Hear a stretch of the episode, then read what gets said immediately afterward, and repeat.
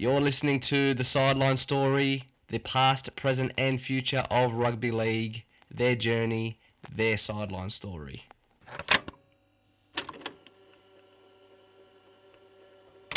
But it's head on in the story.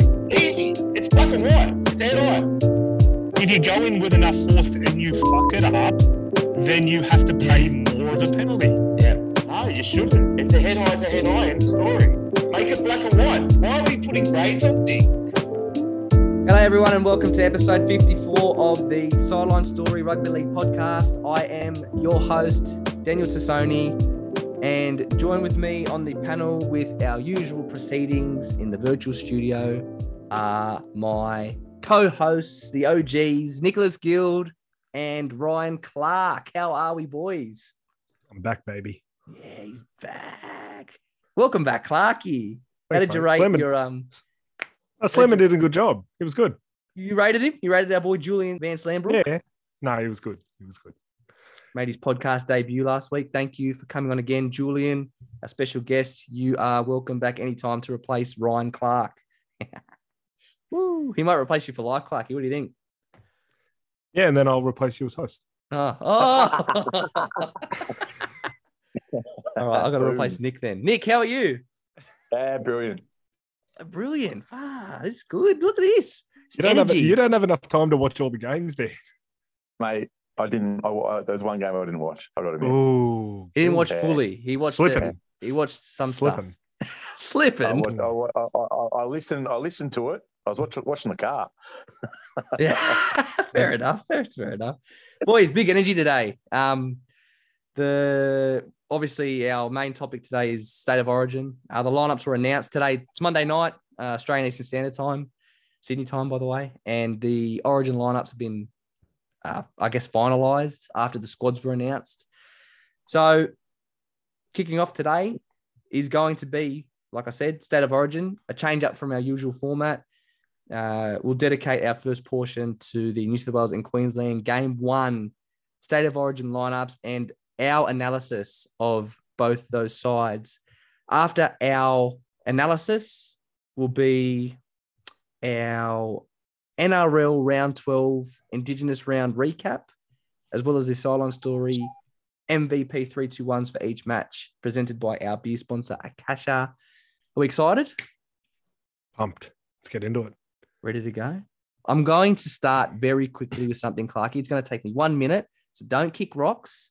It is going to be our around the grounds. There's only one game to cover. only one game. Don't don't diss our product. Me and Guilty watch this thought game. you. I thought. You, I thought you did that while I was out. No, no, we didn't. It's very quick. Spion. Very quick. So we're recapping the UK's Betfred Challenge Cup final. So played in front of 51,628 spectators at the Tottenham Hotspur Stadium in North London.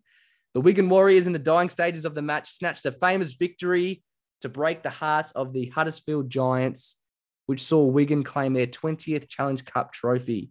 Boys, I watched this game live. Spectacular. Absolutely. End to end enthralling football. Uh, this match over in England, I thought it was very high quality against these two informed Super League clubs. Uh, just a few dramas for them. A lot of key players got injured. Theo Fages and Chris Hill for the Huddersfield Giants got injured. And Cade Cust, ex Manly NRL player, boys, got injured for the Wigan Warriors. But that's our bunker review. Congratulations, Wigan. We're moving on to. Do you know who got man of the match, Dan? Uh, it would have been. Was it Bevan French? No, it wasn't Bevan French. He played well. Uh, who was it? It was Was it Jai Field? No. He didn't. He didn't do much this game. He didn't do much at all. Yeah, right. Uh, it Chris was the- McQueen. Chris it was McQueen. Chris McQueen. Yes, it was Chris McQueen from Huddersfield. Oh, come on, come on, you two. Thank you, The Lance, Clarky. Lance Todd Trophy winner. Come on. Fair He- dinkum. He's a secret Clarky around the grounds it. admirer. He disses it. Clarky watched it. Yeah. He did. But boys, we're going to move on from around the grounds to our bunker review, where this week we will be analyzing the squads, sorry, the lineups, because the squads got updated for the New South Wales Blues and Queensland Maroons for game one of the supposed jewel in the crown of rugby league state of origin. It is the supposed jewel in the crown, by the way. That's very subjective. but We're not biting. what is Move it? on. I said we're not biting. Yeah, okay.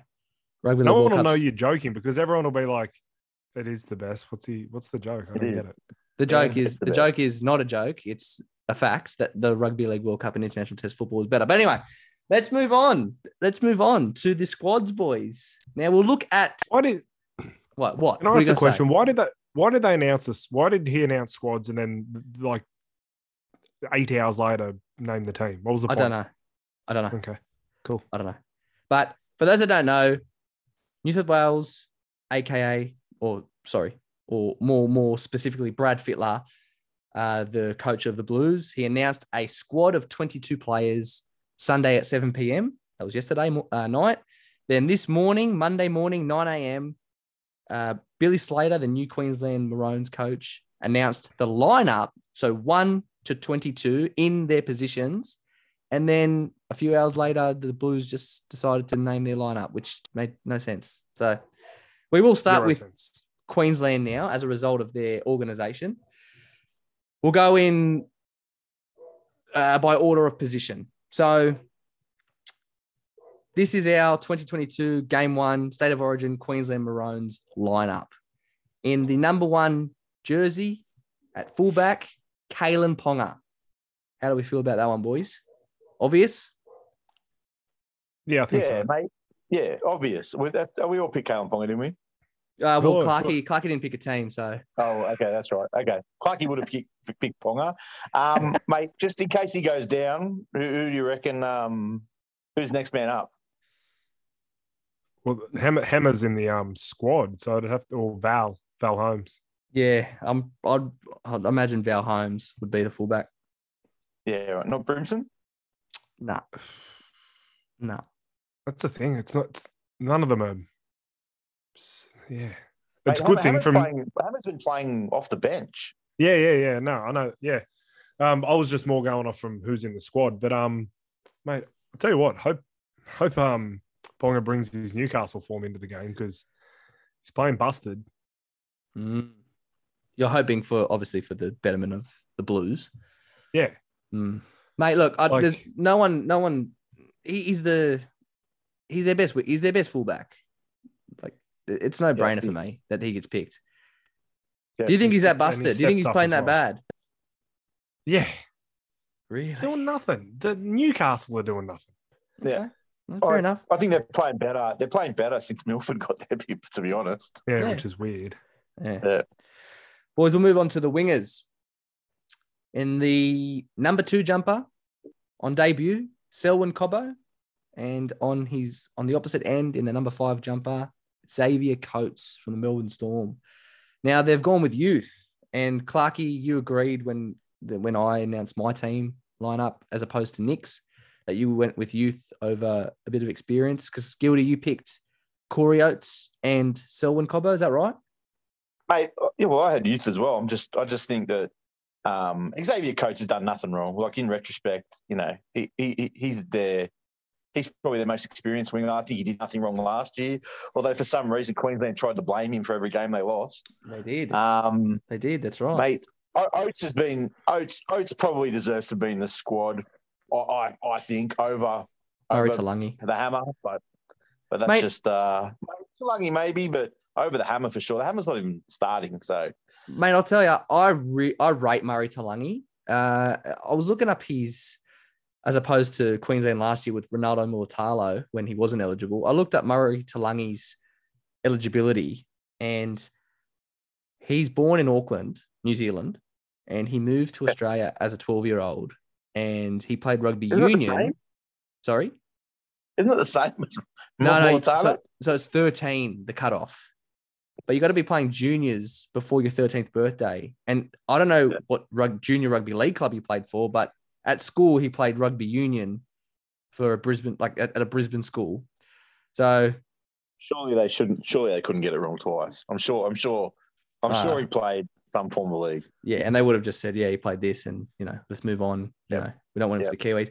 But mate, um, Kyle Feldt's obviously not in consideration because he got injured, but you know, he's another one that could have made the squad. I think Corey Oates just edges him out. But in saying that, neither of them are in the squad. and they've picked the right players that are in form. I think Corey Cobbo, Oates is un- I think Cor- I think Corey Oates is unlucky. I think he's He's probably next career. I think he's career best form. Yeah, I think he is too. I think he's playing for a contract, boys. That's probably why. But anyway, we will move on.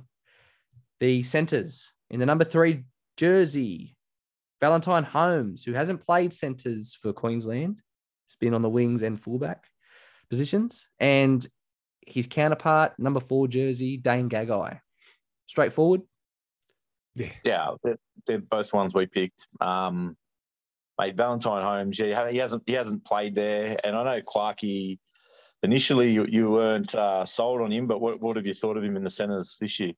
Oh mate, he's first picked easy. Like he'll be with um with Turbo out of the World Cup. Like he'll be pushing for a spot in the Australian team in the centres. He's I think he's playing that well. Yeah. Yeah, I, I agree. Um, I guess uh, what what you talked about the other player, Dane Gagai. Um, they're the two players we picked. Dane Gagai is a fantastic player. He steps up. Everyone knows he steps up during Origin as well. Yeah. Difference this Um, difference this year is he's playing a bit better for his club. I know he's I know he's got a couple errors in him, but he's playing better for the Knights, isn't he? Yeah, didn't play great on the weekend, but anyway, Mm, okay. Number six, boys. Uh, of an obvious choice uh, in the five eighth position, Cameron Munster. It's Yeah. I know, no. oh oh who else, Clarky? I don't. Who would? Who else would? Uh, good question. Didn't. That's it. Yeah, Who didn't? Oh yeah, didn't. Jeez. Yeah. yeah, we'll talk we'll talk about that later. Um, Tommy Dearden, but yeah, mate, it's daylight after Cameron Munster, so as long as he's healthy, he's a walk in. He's a shoe in, sorry, for that position. In the number seven jumper, another obvious choice, Daly Cherry Evans as the captain and halfback for Queensland. Mate, uh, he, he's the incumbent, and uh, we always hear about how Queensland pick and stick, but he's not playing well. Mate, Andrew Voss on uh, your mate guilty, by the way. Andrew Voss on Yeah. his um, SEN one one seven zero program, his radio slash podcast program. Uh, he said Daly Cherry, Evans does not deserve to be playing for the Kangaroos, let alone the Maroons. He's gone that far. He said you wouldn't be picking him if the Rugby League World Cup squads were announced today. He goes, it Yeah. shouldn't even be in the squad. That's how staunch he was about that. So Well, if you've got if you've got Tom Dearden in the squad, he's he deserves to be there. I just think uh, Ben Hunt is just playing so well now that um, look, you know, that, I don't think it would have been a massive issue if they picked Ben Hunt at uh, at seven and Harry Grant as a starting nine. To be honest, Well, we will move on to the starting hooker role in the number nine jersey. That is Ben Hunt. Now, that one's a bit of a shocker for me. I know that you just what you just said is is valid, guilty, but mate, I thought Harry Grant was sewing that up as a starting nine. Obviously not. Oh, I reckon. Um, I, I, sorry, Clark, you go. No, no. I, I look at that and I, I, I'm a bit worried. Like Do you reckon? having. could- do you reckon it's because of that 2020 um, game that Harry Grant had where he came off the bench and just killed it? Yeah, yeah, mate. I'm, I'm as a New South Wales supporter. I'm, I'm, I'm very worried with um Harry Grant coming off the bench, with in kind of like the last 10, 15 minutes of the first half. Like, I, I think Ben Hunt deserves to be starting, and if you're going to carry, if you're going to carry one of them on the bench, I think they've got the balance right in what they've done. Okay. Moving Yeah, on. I to thought it was a oh, sorry. I thought it sorry, was- guilty. I was going to say, I thought it was a surprise. Um, I, I still think Ben Hunt coming off the bench last year in the last game, he brained it. Then, I mean, you're going to have you're going to have them all on the field at one point, so that'll be interesting. Yeah, mate. We will get to the bench. Obviously, Harry Grant's on that bench, but we'll get to the bench in due course. The prop forwards, boys. In the number eight jersey, Tino Fa'asuamaleaui, and his counterpart in the number 10 jersey, Josh Papali'i. Now, for mine, boys, uh, Josh Papali'i's insane. He's a shoe in as a starting prop. Tino, we spoke about, and I had him at lock. And I don't know if you boys had him at prop or lock, but uh, Clarkey, I recall in um, episode 52, when we were talking about the Queensland team, you said that Tino's more of a prop and Reuben Cotter is more of a lock slash prop. He's a lock playing in a props jersey for the Cowboys, and we will get to the lock position soon. But what are your thoughts on Tino and Josh Papali'i as the prop forwards? Yeah, again, from a New South Wales perspective, it's pretty, it's um, pretty um, pretty scary. But Mm. um, yeah, Tino Tino play he plays like a prop. Like he doesn't. There's no real ball playing in there. He he just he makes hundreds of meters every game, and yeah, that's and he does it well. Like does it really well. Like he's he needs to be starting in there somewhere, and they've obviously looked somewhere else for a bit of a point of difference at lock to try and obviously combat what New South Wales are going to throw at him, which is Mm. going to be a lot of ball playing ability. Mm. Well, mate, he's Tino in particular. Um, he's just taken that captaincy with both hands at the Titans, and you know it's obviously upped his game. And after a great game on the weekend, he thought, "Oh, mate, I, I've made a mistake, so I shouldn't make Queensland." He was always making Queensland, but guilty. Ah. Your thoughts? Uh, look, if Christian Welch is there, Tino moves to lock straight away, and uh, it's Welch and Papali. Mm. But um, yeah, look, with with the current uh, injuries that, that are around, I guess the, that, that that that's the right decision, Papali and Tino. Yeah, fair enough. Second rows, boys. In the number 11 jersey, Kurt Capewell. And number 12, Felise Kaufusi. Pretty straightforward. We both, guilty, you Pretty and sure I, both picked that. Picked that. Yeah, we did. So they both deserve it. They're both playing very well. Both hard players, great runners, great defenders. Um, can't go wrong there. That's my opinion. They just don't make errors. Nah, that's Those two. right. And they're, and they're they're in form too. So, like, Yeah. Gildy, you you always point out that Felise Kaufusi is the unsung hero of the storm, and mate, he is. He's very he's very hard work rate, a high work rate, a hard one, and he's going to walk into the Australian side. I hope he defects to Tonga. To be fair, but anyway, talk about that another day. The international football, the crown of um, rugby league. We'll move on to the lock position, boys making his debut for Queensland, Reuben Cotter from the Cowboys. Massive, massive selection. I don't think anyone picked Reuben Cotter to be starting, but guilty. What are your thoughts? Um, yeah, I watched the. Obviously, we're going to talk about later. I watched the game. He played this. Mate, he he plays well every week. Uh, he's got footwork before the line, so he doesn't get belted too often either. Mm. He's sort of a nuggetier kind of guy, I guess. He'd still weigh 100 kilos or so. Uh, mate, he's yeah. I've got no dramas with him being 13 starting. Clarky? Yeah, if I would have picked my Queensland team, I, I think I've mentioned it. That's that's who I would have had it at lock. Yeah, mate, because that's how he plays for the Cowboys. He's just he's like a roaming prop. He just does what. Mm. No, he's a, he's a fantastic player, and he's obviously like playing out of his skin this year. He's just, you know, no one knew who he was, and now he's bloody making Queensland as a starting lock. Realistically, no one Yeah. sp- no one spoke about this bloke Well, before no, the year well, mate, It's a mad it's a mad story. Yeah, He's been playing for the last couple of years, and I think that you know he hasn't really cemented it as a starter. For the, and then this year he's just playing out of his skin. Uh, You know, Yeah. Todd Payten talked about how hard he trains, absolutely. and you know he deserves he deserves to be there. And Yeah. the Cowboys are playing well, and he's one of the reasons they're playing well. Hundred percent. He's one of their he's one of their best players, no doubt. Yep. We'll go to the bench, boys. So we've spoken about Harry Grant. He's number fourteen, which is the shock. We all said Ben Hunt, but it is what it is for Queensland, and it is like Clarky said, a scary prospect for New South Wales. The number fifteen, Lindsay Collins, someone that we all kind of went, nah, he's not going to make it, not this year. He's in the side. Number sixteen, Patrick Carrigan made his comeback for the Broncos last three games. I think he's played. Played awesome. He's he's a fantastic player and a future future Australian player, um, if I'm not mistaken, and making his debut. Oh, sorry, Carrigan's making his debut by the way, and number 17 also on debut, Jeremiah Nanai. Bit of a shock there, boys, for mine, but He's only eighteen. Is he still eighteen? Nanai? I don't know how old he is actually. Clarky he's can find out 18 for or us. 19. But um, their rotation is a hooker, um, a prop or two props, if you will. Pat Carrigan's a lock prop. I'd And- say Par- Carrigan's a middle forward, two Yeah. two middles and an edge. Yeah, and Jeremiah's on the edge. So Guilty. What do you make of their makeup of?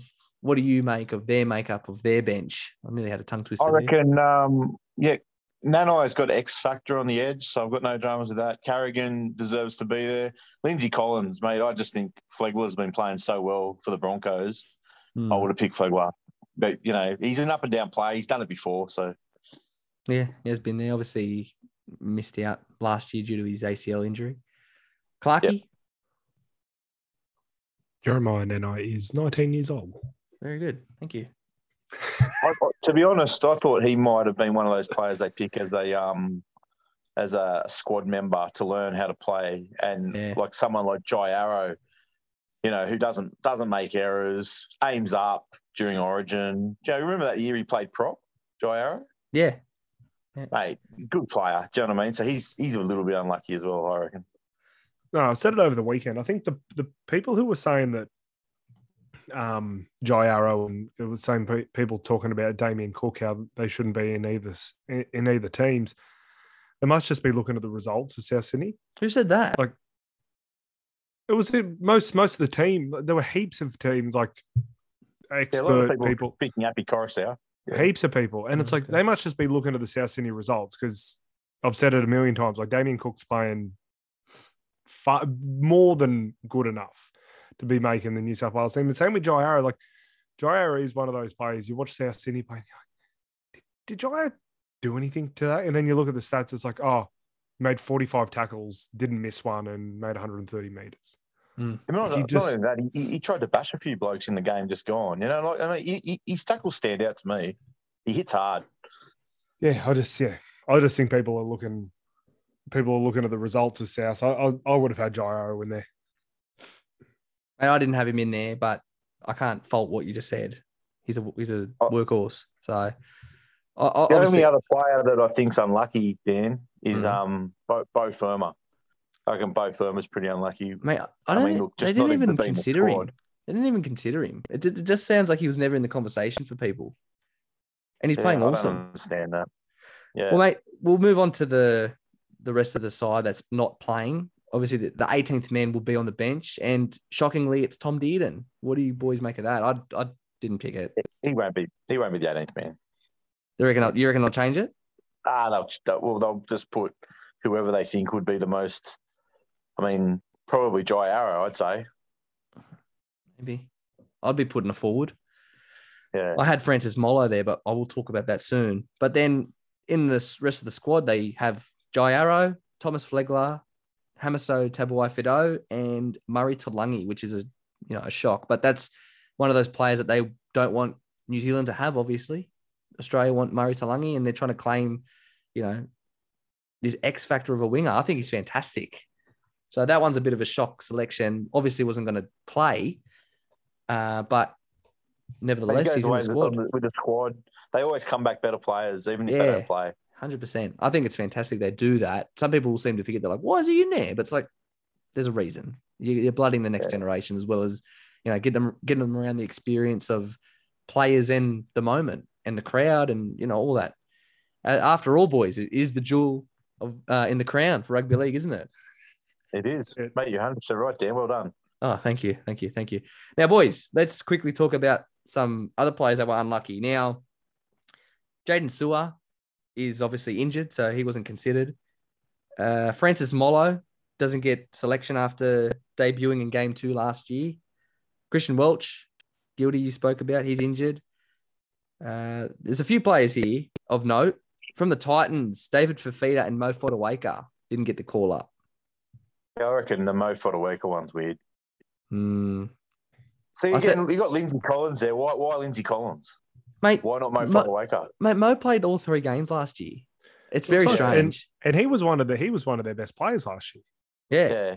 So hey, Queensland pick and stick. So whatever. Apparently, Hmm. mate, obviously AJ Brimson, Joe Ofahengaue, and Andrew McCullough. Look, I get why they didn't pick them. I get I get it. Brimson's just been outplayed by Ponga. Mate, Joe Ofahengaue, I, I'm not, I've- I've never been a massive fan, but I've been watching him lately. He's playing like 70 minutes for the Tigers and playing pretty well. Yeah. He, I mean, there's just too many other good players right now, but he's still playing good. Do you think Francis Molo was unlucky? the start of the year he was standing out, like he was putting on some massive hits. I don't know if you guys can remember. But but he sort of quieted down a little bit. He hasn't he just hasn't been as damaging as he was. Yeah, when he should be. Mm. The one that I picked um, early that wouldn't be making it is David Fifita. I think they just want him to focus on his club game because he's just not in form at the moment, in and out of injury as well. So, uh, yeah. You see, just on saying that, I mean, we keep saying uh, not in form. Mate, see the try he scored on the weekend? Yeah, it was fantastic. But he loves a dummy half Hey, run, this bloke. He's a freak. Yeah. Do you know what? I, I honestly don't. I just don't think it's his fault. I, I think it's easy to blame him. I think that there's a lot of factors going on. They've got to be better at putting him in the right position. That, That's how a second row works. Yeah. And mate, a lot of these like Queensland and New South Wales, like players that are in that side, you know, if you're really bad, it's noticeable. But mate, you can kind of, you know, your faults can kind of be covered as well because you're surrounded by a superstar lineup. You know what I mean? I think. I think. I think the other thing with David Fifita is that he's on ridiculous money, and and that's what people. That's what people rate him against. Not whether Yeah. he's a good enough player. They rate him against that that dollar value that's next to his name. Yeah. He, he'll never get that money again, and that's fine. The Titans needed to get a superstar over there, and they did. Mm. But you know, he, he's still a good player. I'd, I'd have him at para. Yeah. Anyway, boys, happy to move on to the New South Wales Blues. Yep. Yep. We're all good. All happy.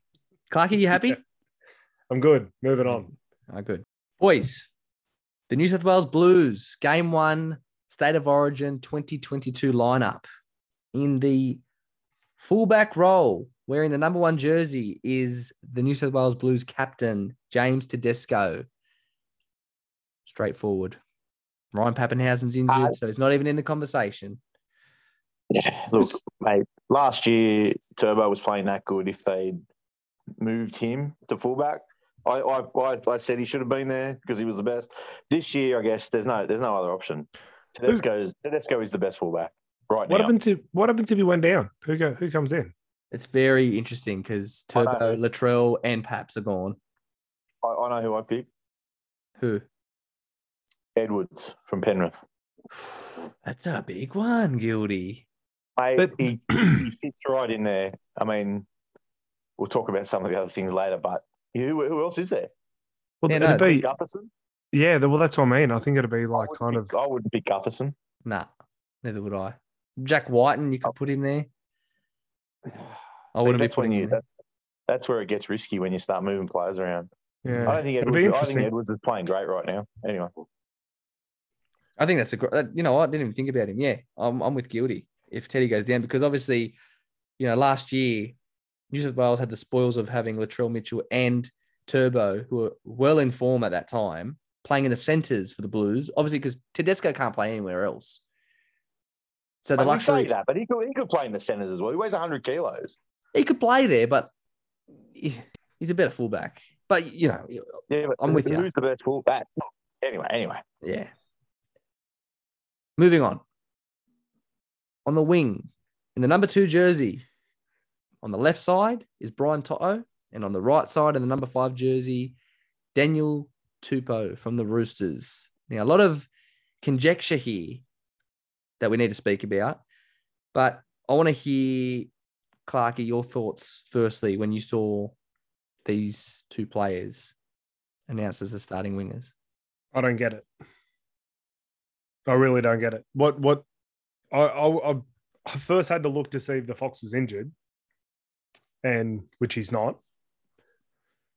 Yeah, I'm baffled. Like Freddie's coming out and he's saying, "Oh, we need to battle the two big wingers." Like we had two big wingers last year that we had to battle against, and they got the job done. Well, Brian To'o is not tall, is he?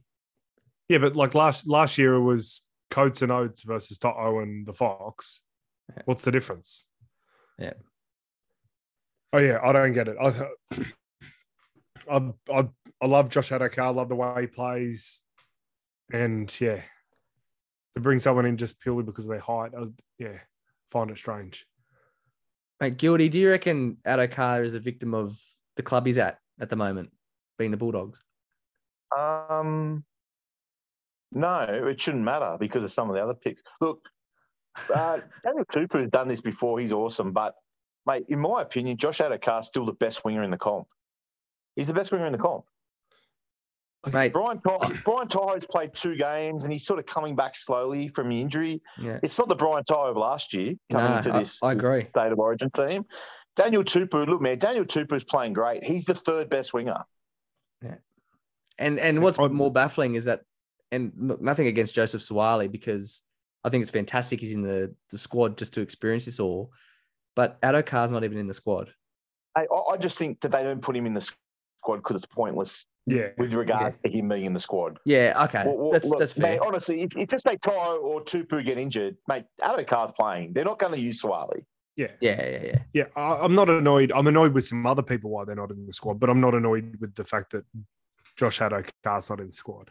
But yeah, if he's not getting, I, I just don't get it. I really don't get it. Like if he's just not getting picked because he because he is down on form with the dogs, it's like, I don't, I like don't if- think he is though, Clarky.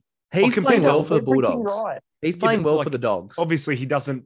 He's not playing as good as what he was at Melbourne. But it's like, He's not, but did- obviously he's not getting fed by those. yeah, I know. Yeah, but that's yeah, what I mean. Like, do you just fucking completely disregard what he's done for You the can't. last? You know what? six Like Andrew again, Cl- guilty. Your favorite, Andrew Voss. He blew up about it, like deluxe. I agree. I agree with Andrew Voss in the last two things he said. Ooh, But honestly, you know what? You know what's even weirder? I don't, mate. I just, I, I, I just cannot understand Fittler with regards to this. I think it's a stupid. It's stupid, mate. The bloke is the best. If Meninga's still the um the coach of Australia, the Fox is getting picked. Yeah, mate. Look, Yeah. look. Nothing against again. Nothing against To'o and Daniel Tupou because we're not trying to disregard them as good wingers because they are very good wingers. If anything, if he wants to combat height, you're going to pick Addo-Carr and Tupou then, and not pick To'o. Like I don't know. I don't understand the this whole you know. Oh, we picked it because they want to combat Selwyn Cobbo and Xavier Coates. It's like okay. How about, how about you just let you just we, we just play our game and you Yeah, let that- them combat us. That's you know what? That's a like what we hundred did last percent. year. Hundred percent. The second you worry about what they're doing, you're you've lost you've lost half the battle. You lost the majority of the battle actually because you're worried about them. You've told you've shown that you're worried about them, and you're giving these wingers a leg up. They love Yeah. it. Like you said, guilty. When someone points out that they're being targeted, they don't, they don't take that like, oh shit, I'm being targeted. They take that like, mate, I need to be looked out for. mate. I'm an I've important said this player. before. I've said this before, guys. I thought when Josh Addo-Carr came back to Sydney, he'd just fall off a cliff. That's what I thought, right? I watched the Bulldogs games, or that's the one game I didn't watch this week, but I listened to it, mate. Every game I've watched this year, he's been, he hasn't put a foot wrong. He doesn't make errors. Like, yeah, he didn't score any tries, but mate, he's got to be fed the ball. But when he gets when he gets fed, he scores tries. Mate, he's a he's a great leader for He- the for the club and for the state. He is, he the leader. He could be the captain of that side, as far as I'm concerned. The way he carries himself, and I know he's got that funny laugh and that, but mate, he always points to the bulldog whenever he scores a try. Yeah, yeah, You know, mate, he is a great player, and I think I think it's a shit decision by Fittler. Yeah. Well, He's made a he's he's made a lot of weird. This is the weirdest team he's picked since he's taken over. Yeah. yeah, we'll get we'll we'll move it on because we need But to not talk only that, what, what, just one more thing is that Yeah. he's an ambassador right now. He's he's he's in he's on every ad. Josh Addo-Carr. yes. You Need to get rid of him now. He's an ambassador for mate. He's the fastest guy in the comp still. Yeah, mate. I, I, I'm just absolutely uh, flabbergasted. Anyway, Yeah, I'm with you, boys. Anyway, we'll move it on. The center positions, boys. Now, on debut, God. Kotoni Staggs is on the left side in the number three jersey. And shockingly to most, on the right center position in the number four jersey is Jack Wighton. Talk to me. Clarky, you gave me an, a reaction before I even started. So talk to me. If I'm Campbell Graham, I've, I've I just I resign to the fact that I'm never playing Origin. Like if if if if I'm Campbell Graham and I'm not getting picked on my current form and with the injuries that are going on, then I'm I'm I'm just okay. I'm just going to be a mad player for South. I'm never playing Origin. That's Go full Jamie Lyon. Go full Jamie he- that's what it, that's what it seems like he's he's basically being told. Um, and he's seven foot tall. So if they're worried about height, Mate, I'll tell you right now, no one, and I I mean no one, wrote or guessed Jack Wighton, even suggested him in the centres when they had the Oh, do you likes know of why, Dan? I saw, Do- you saw a few. But do you know why they? Why I don't think he he no not not many people pick him, is because the year they picked Gutherson and him in the centres, they didn't play well. Both of them didn't play well. Mm-hmm. That's right. That was Mate, 2020. He has played centre before. Look, look Jack, Jack White, and he's playing well for Canberra, right? Um, I do feel sorry. I do feel sorry for um, Campbell Graham. I, I, I, I have noticed, Clarkey probably noticed this too. They've moved him over to the left side. He has been playing on the, the right. They've moved him to the left. Mate, he played pretty. He played pretty well this weekend. And and you know what? Look, when it sounds shit, but when I listen to you know someone go on and on and on about a player, I sort of automatically go, okay, what's wrong with him? You know, and I try and find fault. Mate, I got to admit, Campbell, Campbell Graham's pretty unlucky. I just think, and this is the big kicker, is that they've got Stephen Crichton on the bench. mate, mate, I don't uh, get it. I don't get it. I don't get it. Like, get it. mate, that's that's Jack Wighton's spot, is it not? I don't. Mate, The only, I think, the only reason you could try, try and create it's like okay, they put Jack White in the centers to create because they were desperate to get Nicho Hynes into the seventeen, and then but he's not in they it. don't put it. Then they don't put him in the seventeen. Like, what the fuck?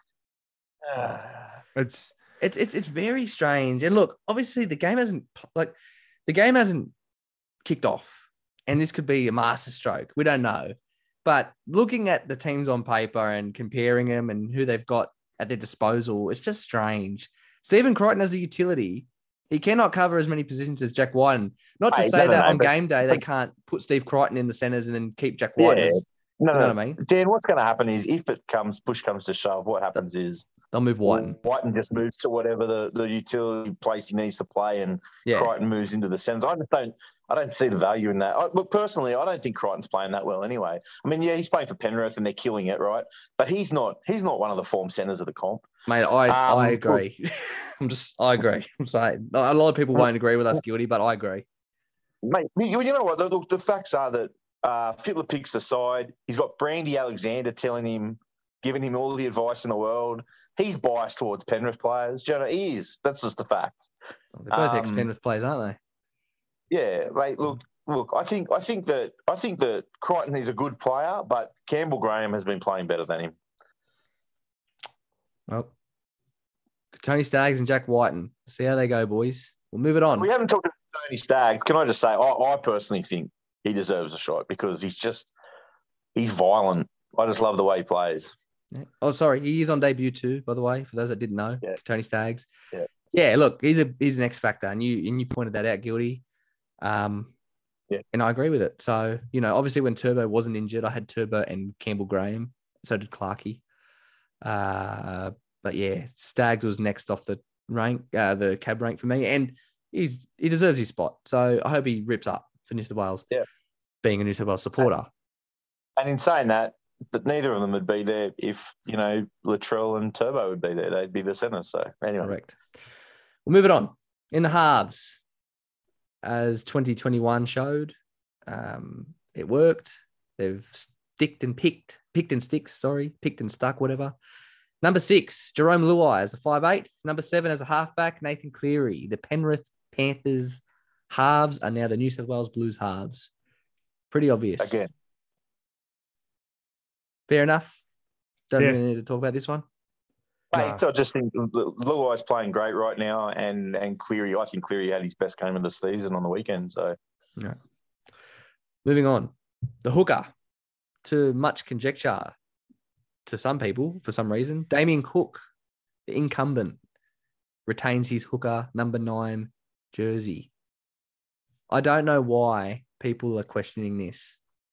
That's my statement, and I'm full I know why. I can tell you why. I reckon. I reckon the reason is that um, a lot of the time he, he- you know, we call for him to run the ball more. He has been lately, but but sometimes when he's not running the ball, he's a non-factor. That's that's his role. That's what makes him special. He's an awesome runner of the ball. And You when can't he always run. You can't always run. You can't always run, but Dan, there's got to be a point in the game where you can. It's 80 Uh, minutes. He plays the whole 80 minutes. Yeah. Clarky, what do you think? Oh, it's just wouldn't it wouldn't have even been a debate if I was there. But um, yeah, look, Api's the next one in. He's been playing. He's playing well. He's playing. He's got all the club combinations. Yada yada yada. But I, I think he's a level below. To be fair. And but e- even in saying that, there's no one else. Like they keep talking about Brailey. He's not. They're not even on the same. They're not No. in the same page. No, no. I said that in our New South Wales predictions episode, uh, in episode 51, I think it was.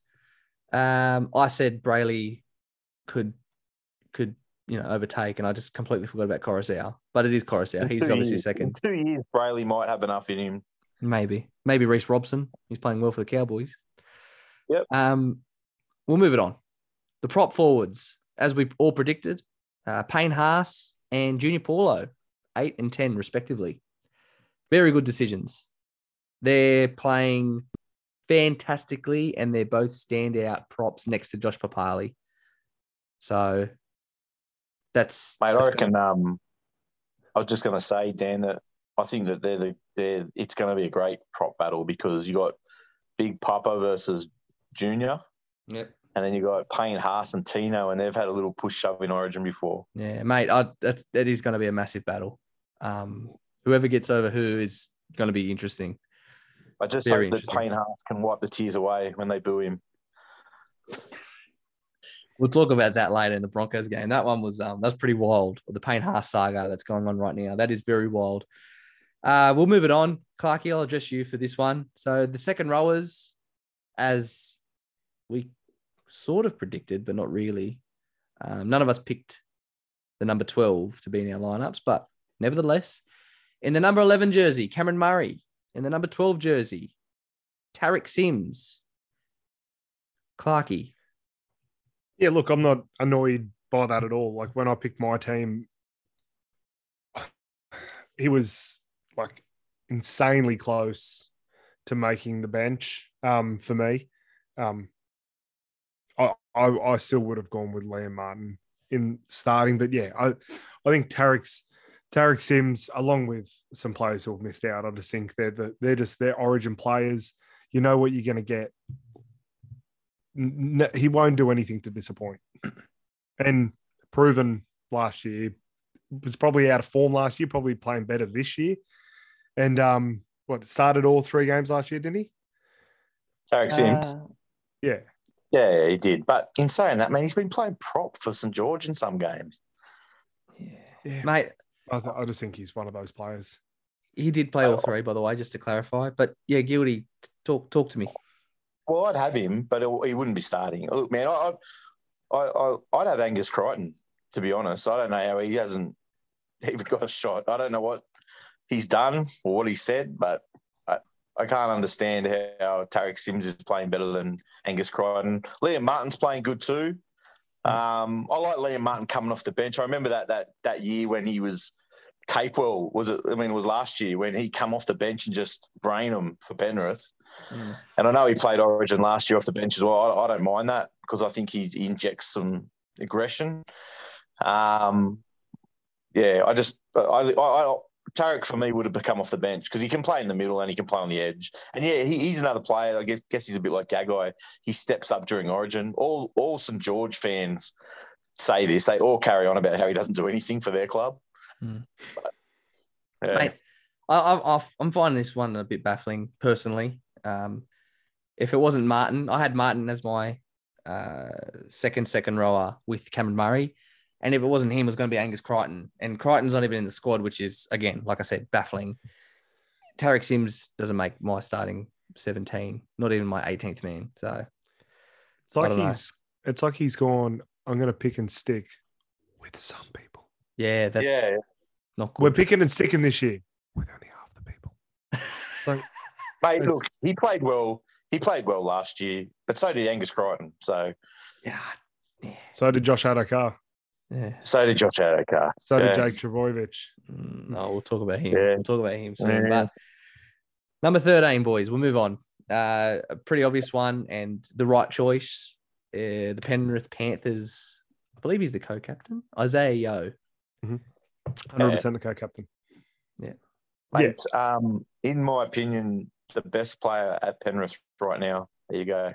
Yeah, he's insane. Mate, people people are calling like I don't know whether you guys watch the Matty Johns podcast. At, the moment, it's basically just Matty and um Cooper, Cronk. Cooper Cronk just picking each other's brains, but they laugh every week. They they call it um the Matty Johns podcast or the um Isaah Yeo appreciation hour because that's all they talk about.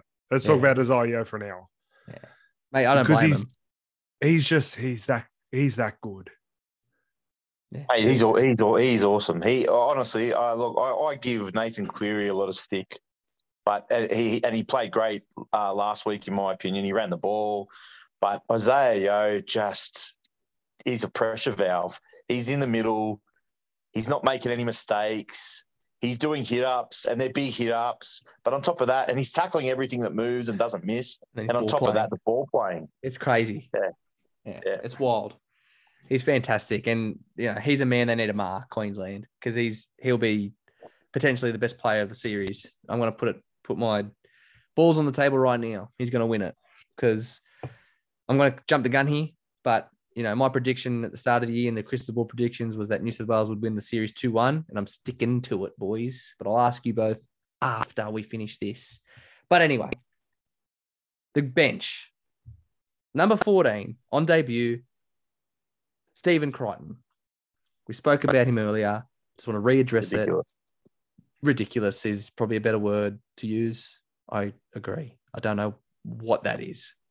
Clarky, I don't remember what you said. Yeah, it makes no sense. Beautiful. That's not a good thing for the New South Wales Blues supporters, by the way. Number 15, Liam Martin. Absolutely. Deserves Yeah, to be on I'm happy bench. with him. I like him being on the bench. I'd like his aggression off the bench. Mate. Like I said, if it wasn't him starting, it was going to be Angus Crichton, but they've picked Tariq Sims. It is what it is right now. Can't change it, boys. Number 16 hasn't played since 2018, if I'm not mistaken. Uh, he played one game in 2018. I think it was game one. Reagan Campbell Gillard from the Parramatta Eels. How do you feel about that one, Guilty? Oh, mate, I, yeah, he deserves to be there. He's playing awesome. He and he, he's play, he plays at a level, the same level every week. Doesn't doesn't make any mistakes. Runs from the back fence, mate. If you, and, and you know if they'd started him, I wouldn't have blinked an eye. Blinked an eye. Clarky, you had him as a as your 18th man. Guilty and I had him coming off the bench, as you know, has come to fruition. But um, how do you feel about him making the bench? yeah, the look Blues? when when I picked when I picked my team, I had him first picked on the bench, and then I just I swapped him out for Jake Trbojevic just because I love Jake. Um, but yeah, Reagan Campbell Gillard deserves to be there, easy, yeah, I agree. like no question. Questions on the next one. Yeah, well, mate, we'll talk about that, and I'll ask you first, Clarky. Now that you've um said what you've said, uh, making his debut, also from the Parramatta Eels, Ryan Matterson, Clarky. Yeah, look, Ryan Matterson's playing pretty good this year, um, and he is a pretty good player, and that's probably why he'll be going to the Dolphins. But um, or the Bulldogs. I, he's he's not in the best 17 players for New South Wales right now. Um, like with all the players we keep talking about, um, Angus Crichton is playing better than him. Um, who else? Who's the other one that's missed out? Uh, There's another- Jake Trbojevic. Well, I reckon. I reckon you'd have you'd have Jake in front of Ryan Matterson just because Tyson he's played, Frizell. well, not probably not Tyson Frizell, but Jake Trbojevic has played 16 state of origins and like 13 tests. Like you'd have him there purely for his experience. And I know he's not playing that well, but you know what you're going to get every week. And I just, yeah. I don't Mate, know. he's I a- don't he- He's a massive omission. Um, one that I I understand why they omitted Jake Trbojevic, but you do make a good point, Clarky. But I'm curious, Nick. He's a Parramatta Eels boy. I want to hear your opinion on Ryan Matterson being selected for his debut. Mate, I, I wouldn't have picked him. I would have picked Angus Crichton. But, um, mate, with regards to why they've picked him, mate, he, he this is the this is the problem I have. He's not even starting at para. Um, yeah, he, when he comes on, he plays well. Maybe that's the role they want him, want him to play. That that sort of he's a middle now, and he, he's got a big offload. and that, that's the only thing I can think of. He doesn't make mistakes in defence either. Yeah, for mine, it's a weird one. Uh, like I said, Clarkey, Jake Trbojevic, he's been there for years and he's the ultimate professional on and off the field. Although No, he is out of form. I know we're taking the piss with the whole pick and stick. And I know Queensland haven't been successful the last couple of years, but there is no way Jake, Jake Trbojevic would have been dropped from the Queensland Origin team in the history of their existence. Wow. he would play until he would he would play for Queensland until he retired. Do do you want to know something else? I reckon What's that? if Turbo had played, I reckon they would have picked Jake. Oh, Just like the combo, the Yeah. combo, or Uh, I think I think that, that they'll just they just would be better together. They'll, they'd shine. Not not so much combo. They've got some sort of chemistry. They just both play better when they're both on the field playing reps. I think. Hmm. I don't think he's in the squad like we were talking about before. I don't think he's in the squad because I don't think he needs to be in the squad. Oh, sorry. No, I take that back. I fucked that up. Fox doesn't need to be in the squad. I think Jake needs to be in the squad for your players like Joseph Suaalii and Jacob Saifiti. Like, Yeah, I agree. I agree with that. I'd, I'd have him in the reserves. like you just need him there. Like, like I would have him in the team for my for his experience. You'd have him in the squad just for his experience. Like imagine Jacob Saifiti and Joseph Suaalii, how good it'd be just picking his brain. He's a he lives and breathes footy. Mm. Boys, we all picked um, and I think this is his rightful position at the moment. Nicho Hynes as the Blues 18th man, natural footballer, Oh, another utility. Um, I- I didn't. I didn't have a utility, but yeah. no, as the 18th man. Um, yeah, yeah, 18th man. But I mean, uh, you you you'd have him in there over Stephen Crichton, surely. Oh, now I would, but my initial my my side that I picked, um, you know, had him as 18th man. Oh, I don't know why Crichton's in the side. I don't. I wouldn't have him in my side. I'm not saying he's shit, but he's just not as good as players that haven't been picked. That's you pick your best players. I, don't- I just it's a little bit strange the way that they've gone. Like Brad Fittler's gone down, and then just I want to get to the reserves now. I understand why they picked Joseph Suaalii. He's a kid that will be in the New South Wales Blues squad in the next year or two. Let's be fair. Maybe two years. Yep. Yep. He needs to be around these players and he's a superstar. And you know what? This is how you keep your best players in the NRL, in the rugby league in general. Um, and I'll it's not you as if another player they should have picked in the same in the same breath, who? and and they should have picked Penasini Yeah. just as a reserve. Just as a reserve, he's not going to play. He's just going to be in and around the team. Yeah. I mean, when when, they, when I see Tyson Frizell there, I go, "What's the point of that?" Mate, Yeah, that makes that makes no sense. You've got Tyson Frizell, you've got Api Koroisau, and then for some reason, and I don't understand this one, Jacob Saifiti. I don't get it. I'm sorry. Mate. I don't I don't get it, but I'm sure you both agree with me. I, I got a I got a theory, Okay, talk to me. mate. They uh, think it's they think it's Daniel. Nah, nah. Mate, Daniel Saifiti has been playing badly. Not, not, Yeah. Well, you know he's what? injured now, He must so- be injured. He is he's injured now. definitely injured, but He he's is been injured playing, now. But he's been playing injured. He's been playing injured though. I'm sure of it, Yeah, yeah, yeah. mate. Um, look, their best player, the best prop at Newcastle right now is David Klemmer, and we all know he said something that, that pissed someone off, so he's never getting picked again, right? Yep, yep. But mate, I've just got a funny feeling. Um, Jacob, sorry, uh, Jacob Saifiti might be in the Stefano category, where they're gonna. they- He's gonna go into Origin camp. He's gonna watch what these guys do, and he's gonna come back to Newcastle as a better player. And and I think that th- th- there might have been a little bit of a Danny Buderus factor there because Danny Buderus is right in Origin camp as well, isn't he? Mhm. Yeah, Yeah. Maybe. I just I just I don't know. He's he wasn't in he's another player. He's he's definitely a player that no one suggested at all. I'm just saying. Not trying to I shit would have had. I would have been happy to have Stefano back in it. The bloke's played three games this year for the Tigers. He's been playing off the bench. He's not playing great. Yeah. Pick him instead then. Probably been playing better than Jacob Saifiti. Oh, Yeah, mate. The funny thing is, Jacob Saifiti's been starting some games, Anyway, anyway, like I said, Clemens the best prop um, at, at Newcastle right now. Yeah, I probably wouldn't have picked Jacob Saifiti either. But I wouldn't have picked Tyson Brazil, that's for certain. Well, mate, if you're gonna pick players like you know they're, they're picking these Saifiti, Jacob Saifitis and the Tyson Frizells, put Koloamatangi there, put Olakau'atu there. Like they're Yeah, boys, 100%. 100%. they're boys that you probably want to blood. right? A- A- Api Koroisau's off doing all sorts of things during the State of Origin thing last year. Yeah, Right, hardly, hardly the player that, that you need there. I mean, look, he's there because he's the second best hooker, but if he's playing in the reserves, like seriously, what difference does it make if you're a reserve? Like, just say for instance, Damien Cook goes down in game one. They're picking Api Koroisau whether he's on the bench or not. Sorry, Yeah, yeah, is he was on the reserves or not? reserves. Yeah, yeah. So yeah. why not use the reserves as these young players like Nicho Hynes, no dramas. Um, Joseph Suaalii, no dramas. Jacob Saifiti, look, he's not who I would have picked, but you know, he's a young up and coming player. And Tyson Frizell no makes no sense. Api Koroisau makes no sense. Well, mate, for mine, Dale Finucane missed out. He's, you know, they didn't s- s- pick and stick with him. He debuted in game three last year.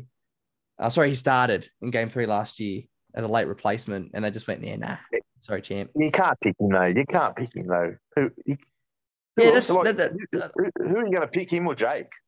Yeah. Do you know what I mean? Like they're, Let's- they're let's just- par. let's just drop them both. you know what I mean? Yeah. I don't know. Anyway, boys, predictions. We've, we've this obviously this changes over. You know, it's a six week period. Origin on the eighth of June, Wednesday, the eighth of June. The Blues are at home at Accor stadium in Homebush against the Queensland Maroons. What's our predictions for game one? Firstly, Clarkey. 18-6 New South Wales. Man of the match, Teddy. Teddy. Okay, guilty. Mate, ah, I can't believe I'm saying this. I'm, I'm going to say 12 10 Queensland. Ben Hunt, man of the match. Reason being is that last year New South Wales depended on those two centres to win the game for them, and they did. And as soon as they weren't there, they lost. And Big one, guilty. yeah, Big one. yeah, Look, mate, I think the, the, the Queensland side looks good. mate, I think a lot of people uh, uh, have underestimated them. I think if they do now, if they still do, then they they've got rocks in their heads because they're an informed side at club level, No, So they're gonna go- underestimating them. mate. If people people are, I know people are, and they're silly. They're very silly. So, mate,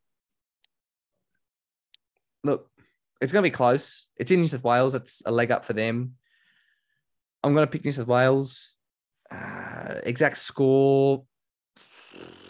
It's in New South Wales, usually a groggier sort of ground at Homebush. I'll say 16 to 12 with Isaah Yeo as the man of the match. The series, I'm sticking to it. Like I said, it's going to be 2 1 New South Wales. I, I reckon that whoever wins the first game will win the series. There you go. Okay. Clarky? I agree. So you're saying Queensland win the series, Gil? Mate, I don't want them to, but Yeah. I just look at. I'm looking through the, the the side, and I just, I just, I mean, look, I mean, just, mate. There's a lot of things I don't understand in the New South Wales side. I mean, they talk about we need height, and they've got Brian Ty, who's not really in form. Um, they picked Jack White in the centres. Mate, he he he's played in the centres for State of Origin before. It hasn't played well. When they picked him at five eight in game game three, he played all right, but they lost the game. They didn't win the game.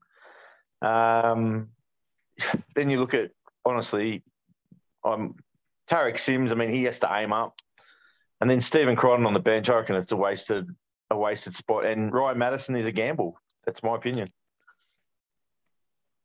Very Good summary. I reckon we leave it at that. We will. Boys, at State of Origin, Wednesday, the 8th of June at Accor stadium. Let's try and go to the game together, eh? But let's move it on. All right, boys, let's move on to the NRL Sideline Stories Round 12 recap, Indigenous round. Clarky, you topped the tipping charts this week, mate. You got seven. Who'd you get wrong? Uh, the Sharks Roosters. You went for the upset, just like me. I went for three upsets and stuffed up. Gildy, you got six. Who did you get wrong? Man, I can't remember. Um, Hold on. I'll tell you. One second. Good While you're check, looking. Gildy. While you're looking, Yeah, I. I got I got five. I uh, picked the Bulldogs, I picked the Sharks, and I picked the Tigers because of Clarkie's stupid theory, which is not correct. Uh, see, no, see, I wasn't on. I wasn't on. It only works for one game. Oh, boo! Yeah, it only works for one game. The first game of the year they play, or the second, or You, you know, you don't know. Oh. okay. Uh, Gildy, do you know who you got wrong? Yeah, I got. I picked the Warriors. Oh yeah, They played. the Warriors. Did they play? Yeah, the Dragon. they played Ah, the Knights. the Knights, sorry. Yeah. What? I, hey, that was a horrible game. Oh, Yeah. there's a Anyway, few horrible anyway, we get, week. get to it later. And um, I also got the Tigers wrong as well. I just thought the Rabbitohs haven't been playing good. And let's face it, they piled on some points at the end there. Mate, it was Just- close. Just about. Yeah, it was a bit closer than 1844, but anyway. Hmm. Anyway, boys, look, the first three months of the competition have come to an end, uh, meaning the first period of the NRL has concluded. So obviously, the first period is, you know, let's get to know each other, and then it's okay, let's get into a bit of form before Origin, and now the next period is the next six or seven weeks of Origin, the big cuck of Origin, by the way. Um, so yeah, it's the it's the run to finals period after Origin. So that's round 19 onwards. So between rounds 13 and 18, it's the Origin cuck, like I said. But anyway, I like it. you like it? Yeah. Mate, it's a thing. I'm telling you, it's a thing. That's why I was staunch about changing it, but it's never going to change. It's it's it's changing back to what it was originally from 2023 onwards, which is Wednesday Origins. But anyway, let's move on. NRL game one. The Melbourne Storm defeat the Manly Sea Eagles 28 to 8. Boys, very uneventful clash at AAMI Park. The Harry Grantless Storm return to their winning ways to deal Manly their third loss in a row. Guilty. Gonna open up with a question. Are Manly Yeah, done yeah. for 2022? Yeah. They'll beat, they'll beat some teams, but no good ones. Yeah, well, let's just let's quickly get into our little stat of the week, which I love. The Manly flat track bully season. We can't even say this anymore because they're not going to bully anyone. They, they, well, they could because they haven't been versing bottom eight teams. 5 0 for teams outside the eight and zero from seven for teams within the eight. Sorry, Manly fans. This will probably get worse without Turbo. Just saying. Not good. Mate, they've got to move. Uh, they've got to move that Koula to fullback and give him a go. You Yeah. have to give it a go. So I got nothing against uh, Reuben Garrick, but he's not an excitement machine like this bloke's meant to be. Uh, Mm. regarding this game, um, Jahrome Hughes plays. Cameron Munster plays ten out of ten. That's how it works, apparently. Mate, do you, do you agree with that? I was going to ask. Do you agree with that? Because look, in the last two weeks Mun- without Cameron him, Munster is unstoppable, but Jahrome Hughes didn't play last two weeks. When Jahrome Hughes plays, I just must take pressure off him. That's that's the only thing I can think of. mate, the last two weeks without Hughes, the Storm lost, and I know they were against decent sides in in um, the Panthers and the Cowboys, who are playing very well, by the way. However, I think it's a bit of a far reach for them to say that Munster's shit without Hughes, because Munster's a fantastic player. I don't think Munster's shit without Hughes. I just think that Munster better plays with better him. when Hughes is there. Yeah. Yeah, fair enough. Uh, yeah, when, look, when, when, Hughes, when Hughes plays, Munster's the best player in the comp. There you go. Yeah, fair enough. It's a very um, big plug for Hughes, to be fair. But look, boys, look, like I said at the start, this was this was a boring game in my opinion. Uh, I think the Storm just rattled Manly's cage. They were in control, and like I said, no Harry Grant, no problems. They they still got superstars everywhere. Yeah, so I've got nothing more to add really. I just want to ask a question, Gildy. Yep, yep. Josh Schuster, can you see him playing five eight? Um, I can see him playing prop. He's massive. He He's big. gigantic. He doesn't like obviously looks aren't everything. He, first of all, he he doesn't even look close to being a five eight. He just I just think he I don't know. I just think I'd much prefer him as a, a Wade Graham type edge ball player or even a middle like a like a lock ball I'll- playing. I'll- I'll tell you something. I saw him at the Easter show in person, and he is a big human being, and I mean big everywhere, stomach included. Okay. Mate, seriously, he needs to get on a diet. And, and you know what? He has got the mo- he's got so much talent. I mean, he might have to put away the no look pass every now and then because, you know, every now and then it's okay to look who you're passing to. But he's a superstar, but he needs to lose weight. Mm. Yeah, okay. Okay. Yeah. Boys, So do you reckon he's a five eight if he can lose some weight? Mate, he'd be the biggest five eight, but he'd be so dominating because you could have another big player out there. So you'd have this five eight that's second row size and another second rower. Yeah, true. that rhymed, Clarky. That rhymed what you said. He'll be a five eight if he loses weight. Thanks, Tupac. Uh, boys, let's move it on. Guilty, the Akasha MVP 3 2 1s for the Melbourne Storm versus Manly Sea Eagles match. Um, we got Cameron Munster three, he- serious masterclass. Tui Kamika Kamika, is that it? Kamika Mika. He gets two. Um, mate, he's a bit underrated, isn't he? He goes hard. Yeah, since he's I returned from his little last DV. week. I was going to say he, he had nine weeks off. Yeah, mate. Well, he's a bit of scary. He's a scary hombre. I, I like those sort of players.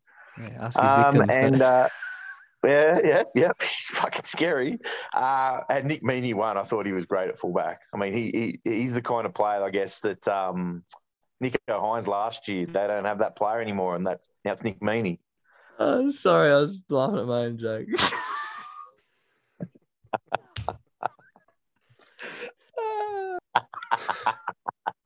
Ah, No. I'm gonna move it on. Okay.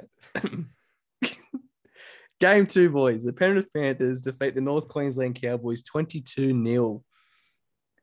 With a weight of early possession partnered with ultimate control, the Panthers grabbed their third win in a row to keep the Cowboys to nil, subsequently breaking their six game win streak. Clarky, did the current Premiers, I guess, humble the overachieving Cowboys? They had six in a row. They were scoring 30 points a game for five of those games in a row. Um, and then they're, they're held scoreless.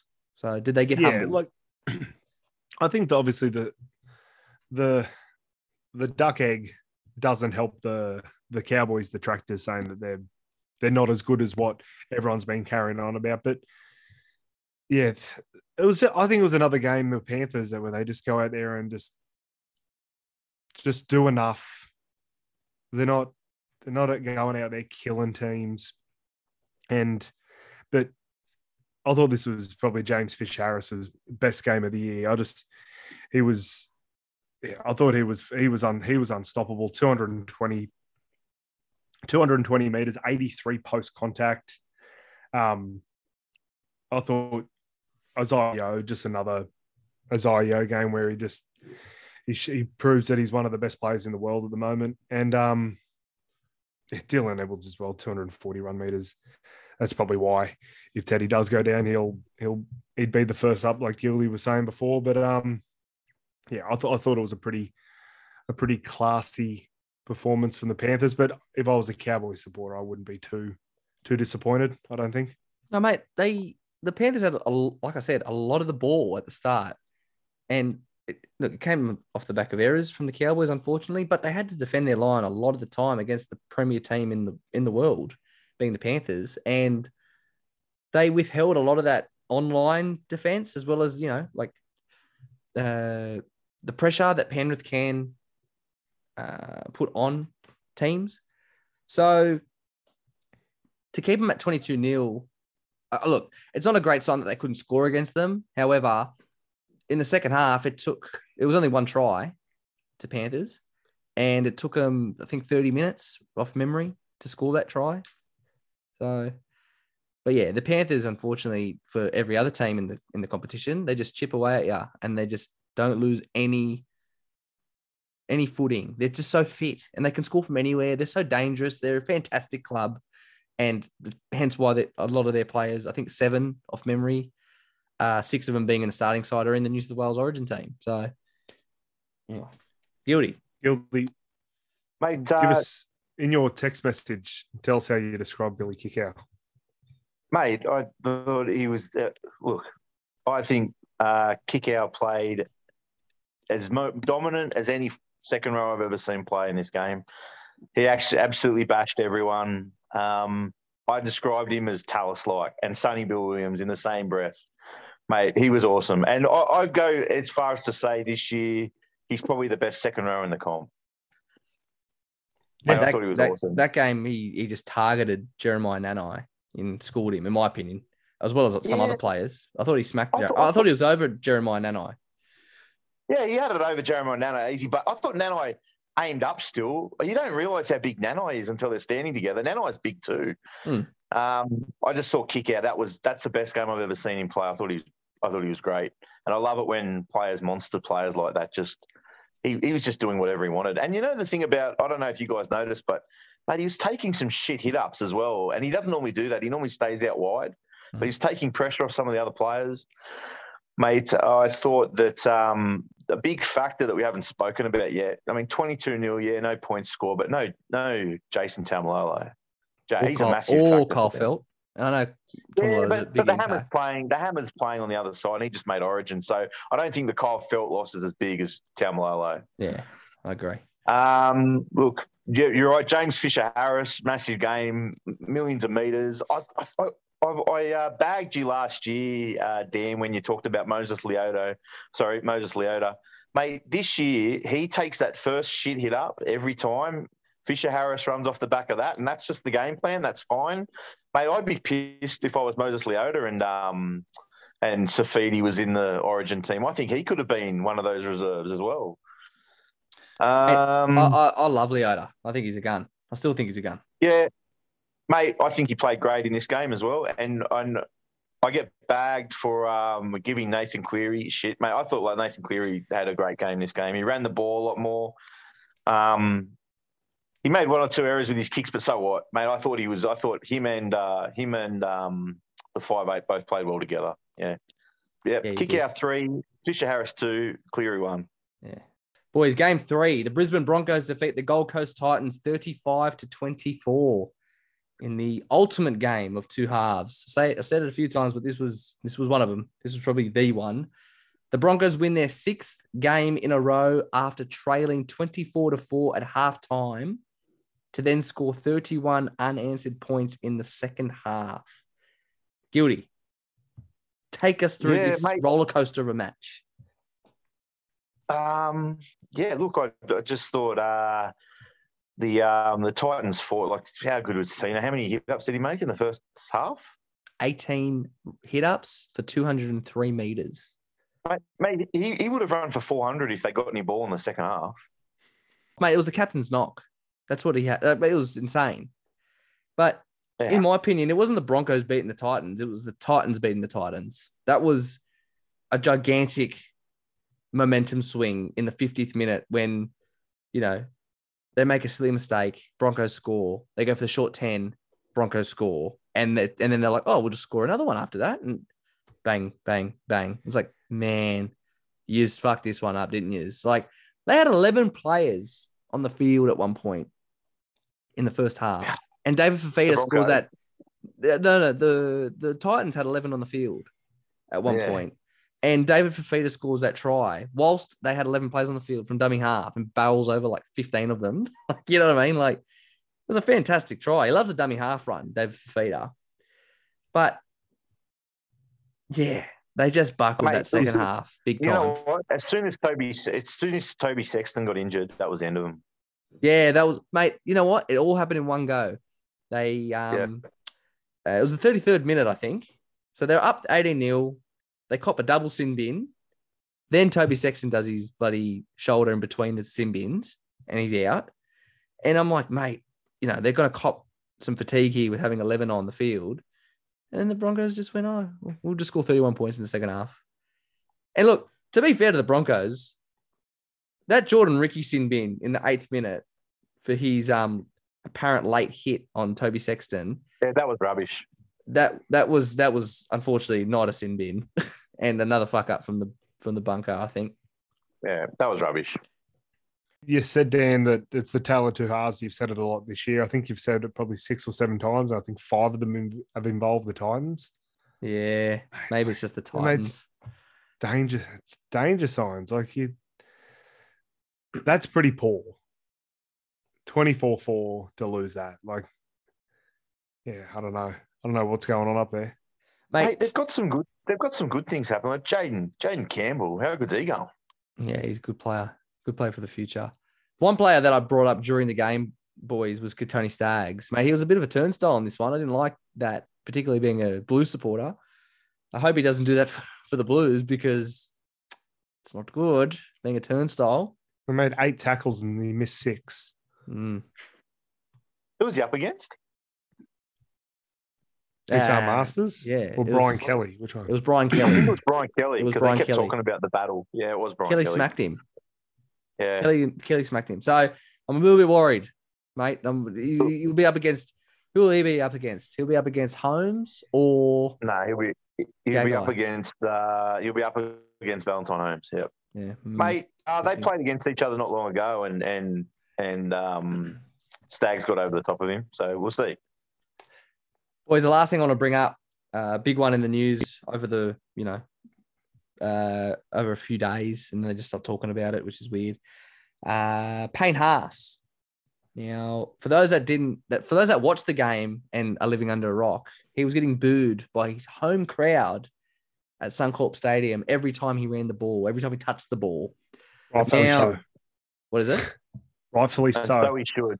Yeah, Well, hundred for percent, tho- Barky. again, for those that are living under a rock, and you two agree already, but I'll let the listeners know. So, Payne Haas's manager apparently asked the Broncos for an early release from the club as they would not upgrade his contract as you know they've applied. So he's currently on, I think, seven or eight hundred thousand. No, no, he? no, he's not. No, he's not. No, What's he on? he's on. Um, I think it's eight fifty this year, and it goes to nine fifty next year. I, I heard an interview with Gordon Tallis. Um, it's eight fifty this year, and it's nine fifty next year, or something along those lines, close to. Yeah. What he wants is this is crazy, right? These are the demands they've made, right? He wants one million next year. He wants one point two the year after, Yeah. and on top of that, if the team doesn't make the, the final six, he's got a get out clause in the first year. If it doesn't make the final four in the second year, he's got a get out clause. Wow. And in the third year, he's got a get out clause unless they make the grand final. what? That's what their managers asked for. Yep. he's asked for that. That's And he thought they were gonna give it. Demanded. Yeah. Mate, you're I don't know asking, you're asking to go. like, then they say things like, he's only asking for his value. Well, he signed a contract, as far as I'm concerned. Mate, I hope the Broncos stick stick it to him and say, no, no, we're not letting you go. At the moment, they are. And, and if, he, if he wants to sit, he can do a Gordon Tallis and do what he did with the Dragons. He can sit.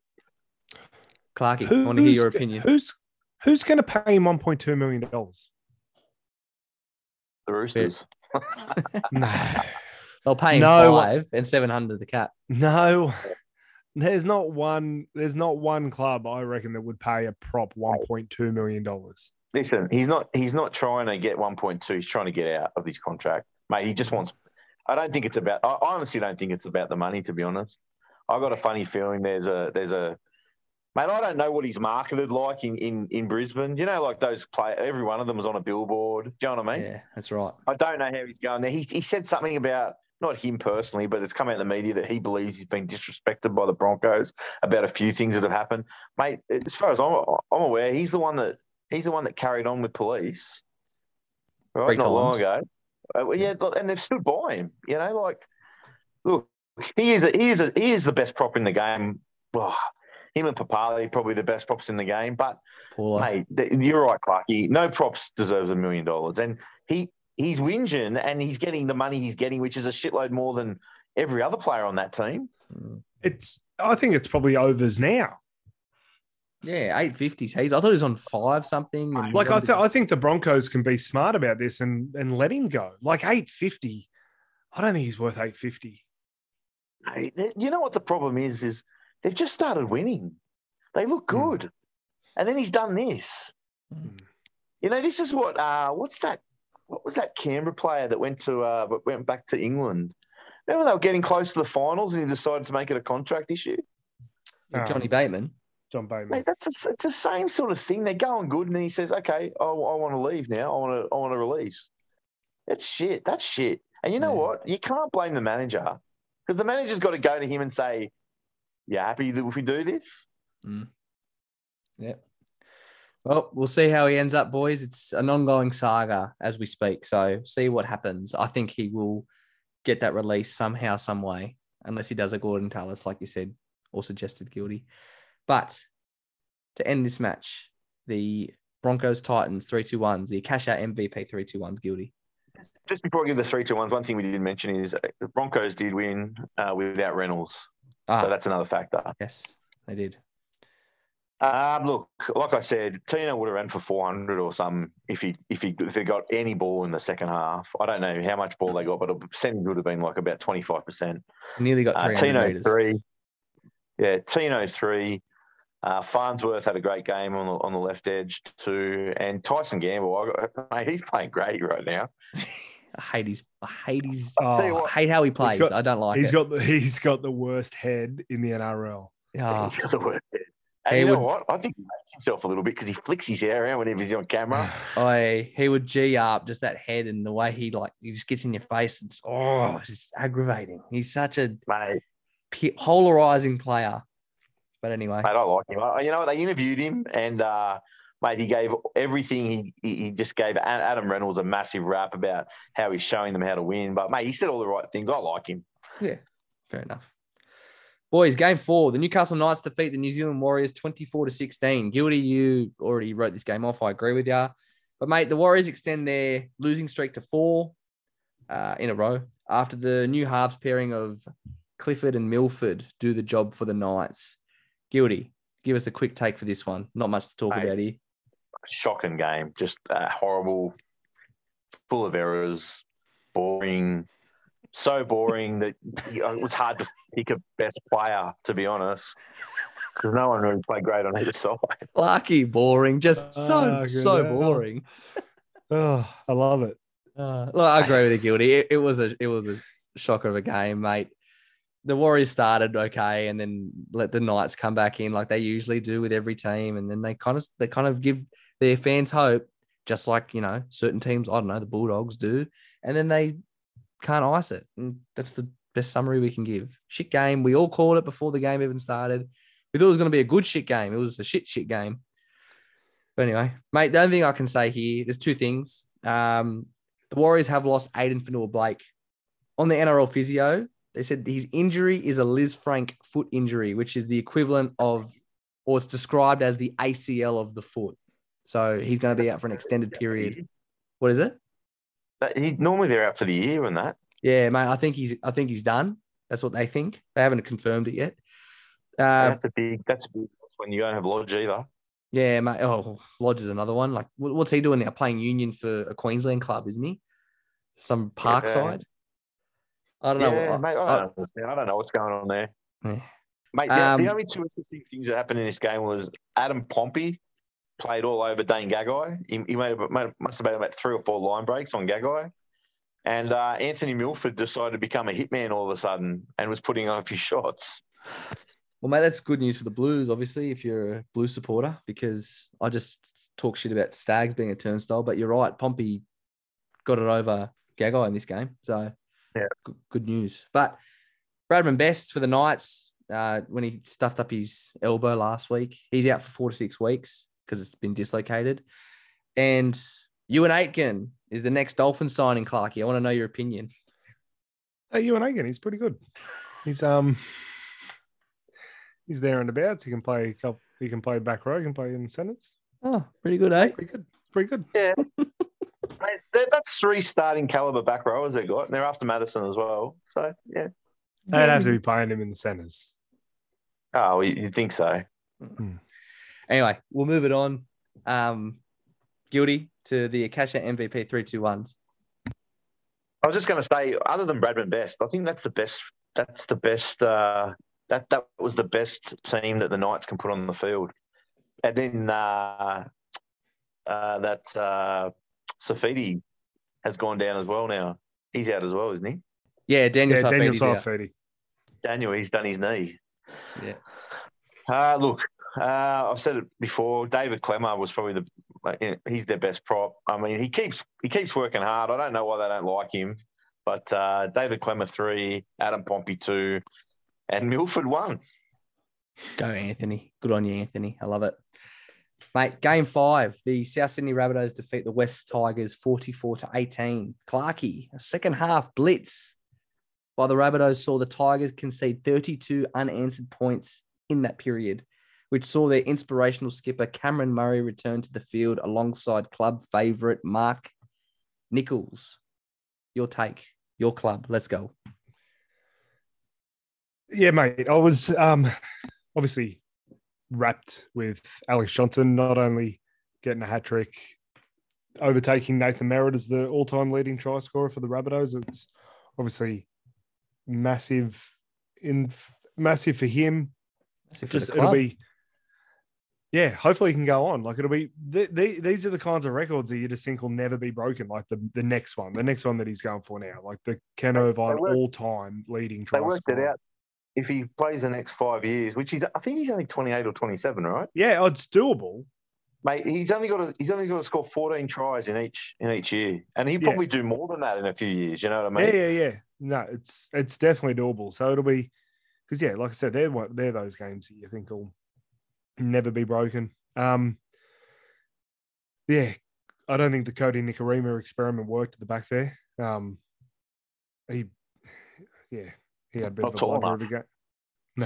No, um, yeah, Campbell game, Campbell Graham, That Campbell game. Campbell Graham. Campbell Graham, he had another fantastic game. Again, we spoke about him during the Origin wrap up. I don't, I don't know what else he has to do. Three tries, assists, the try, 169 meters. Yeah, Doesn't it's- make errors. no, it's baffling. But um, Cody, Cody played well. Yeah, he did. Good, good, solid return from Mark Nicholls. Um, good to see Cameron Murray back. I think Cameron Murray obviously makes everyone in the team better. He clearly makes Keaon Koloamatangi better because he was um he was having a, a couple of low games there, and he he he's kind of stepped it back up to almost where he was. And um, Hame Sele and Siliva Havili, the two the two Polynesian Nuggets coming off the bench, they're just been they were, they were huge for us. The impact They- that they brought off the bench was enormous. Mate, they played. They just so when Burgess went off, it just didn't stop. You know what I mean? Yeah. They give it so many props. Gildy, I think you're covering your mic again.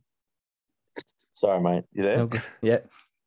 I was just going to Yeah. say that, um, mate, 100% right. I thought Salah was great. And he just, um, when Burgess comes off, it just, it just, it's relentless with Rabbitohs. They just got so many props. The, the next two blokes just come up and keep moving the ball forward. You know what I mean? Well, we Siliva Havili at Canberra, he, like he was, he was good. He would like provide a bit of cover at hooker, coming off the bench, playing in the middle. But he's just he's playing. They're bringing him on as an out and out prop, and he's just yeah, he's playing. He's been playing well every week, punching out big numbers, huge impact. A little bit of footwork.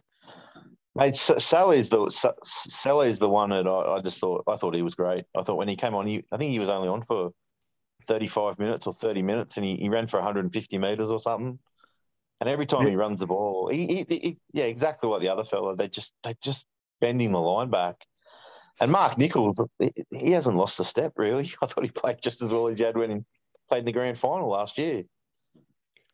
Yeah, Clarky, the were you ever in doubt? Like, obviously, I tipped the Tigers. Uh, Daine Laurie came back, um, so I was like, "Oh, this is good." And Hastings was still in the side. They were worried about him being injured, but mate, it was 18-12 at half time, and I thought, mate, Tigers are getting some decent tries here on your side. Um, but yeah, were you ever in doubt at half time, or did you think you know they were going to come out and score 32 unanswered points?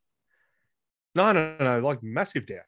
Mate, we've been playing terrible. Like we've already lost to the Tigers. No, I was, I was, yeah, no. At halftime, I definitely wasn't confident, but yeah, come out, it was, yeah, it was definitely an unexpected, like shellacking, really. Mm.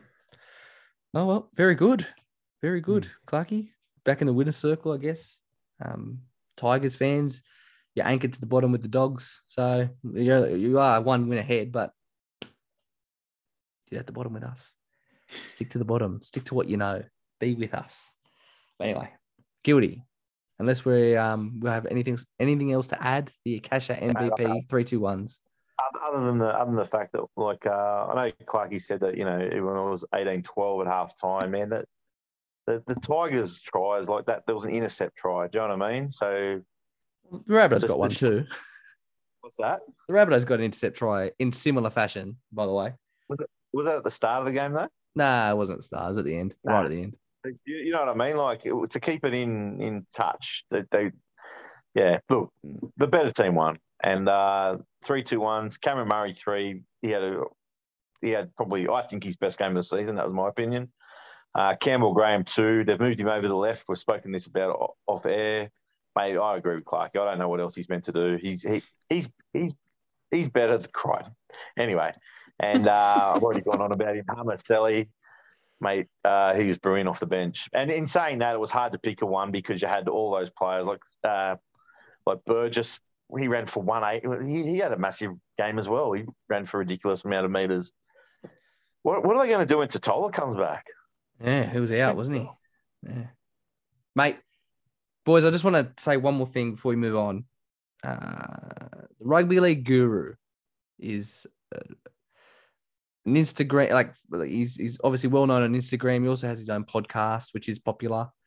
Uh, something he said, uh, which aggravated me and offends me as a rugby league supporter, um, for you know, an NRL supporter, you know, that loves club football being separate from rep football.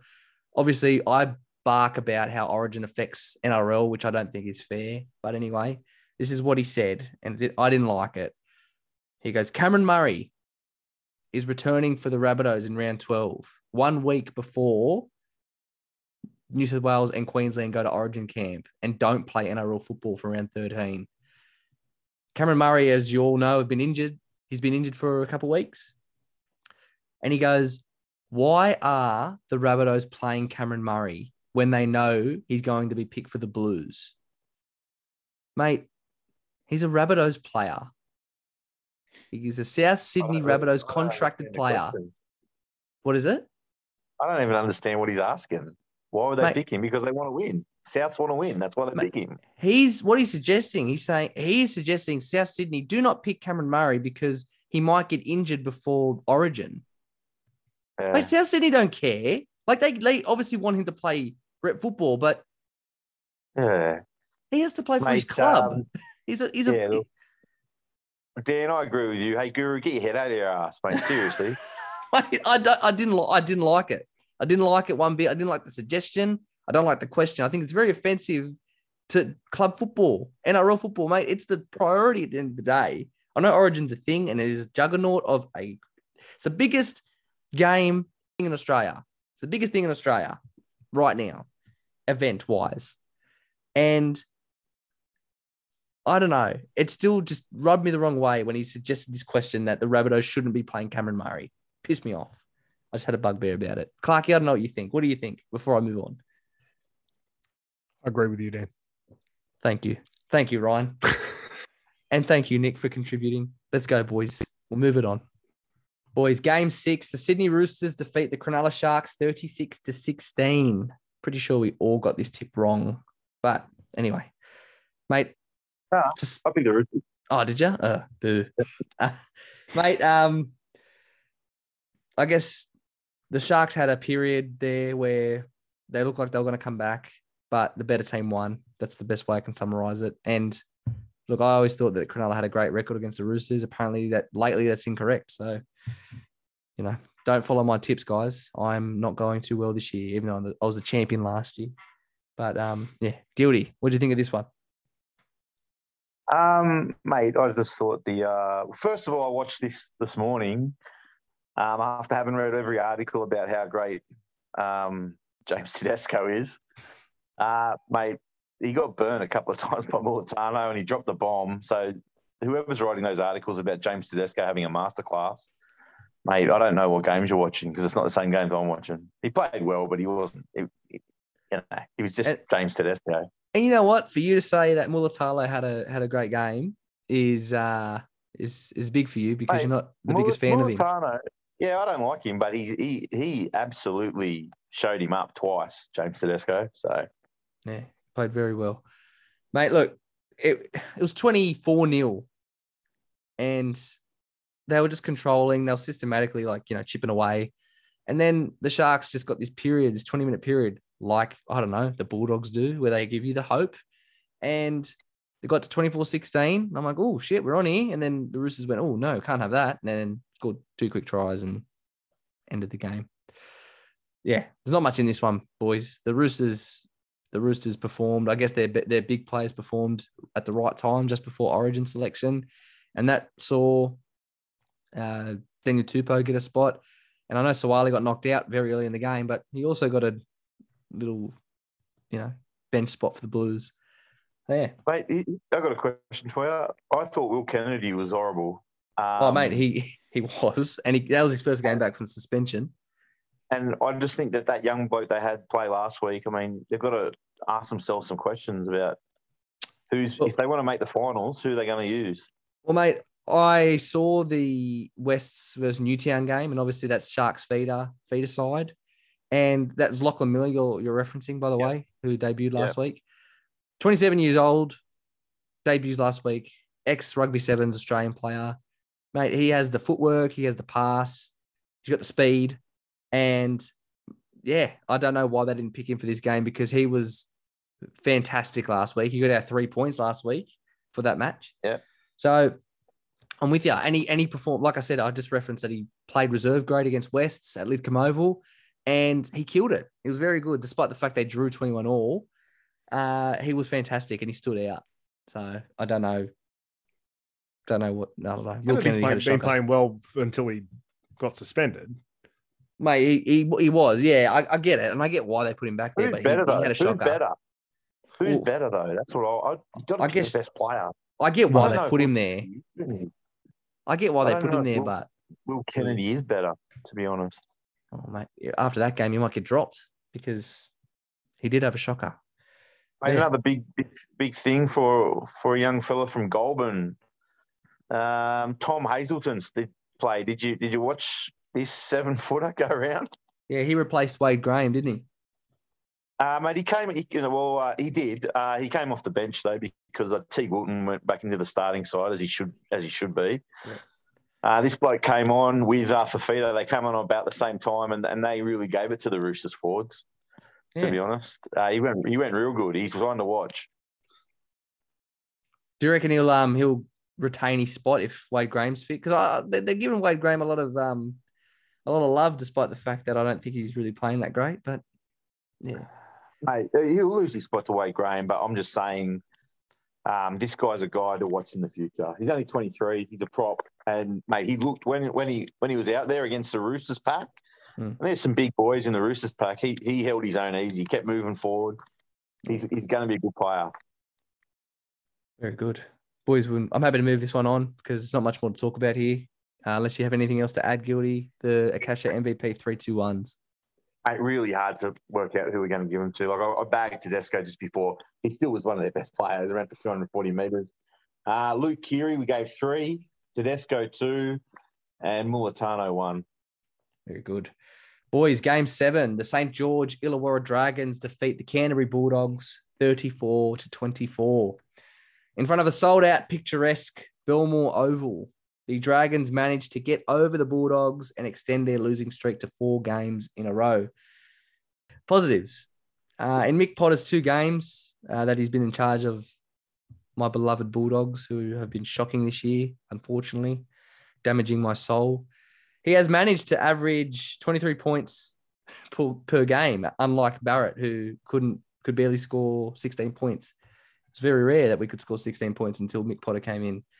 Uh, but negatives that I'm seeing, and it's just showing every week, and it's just so frustrating.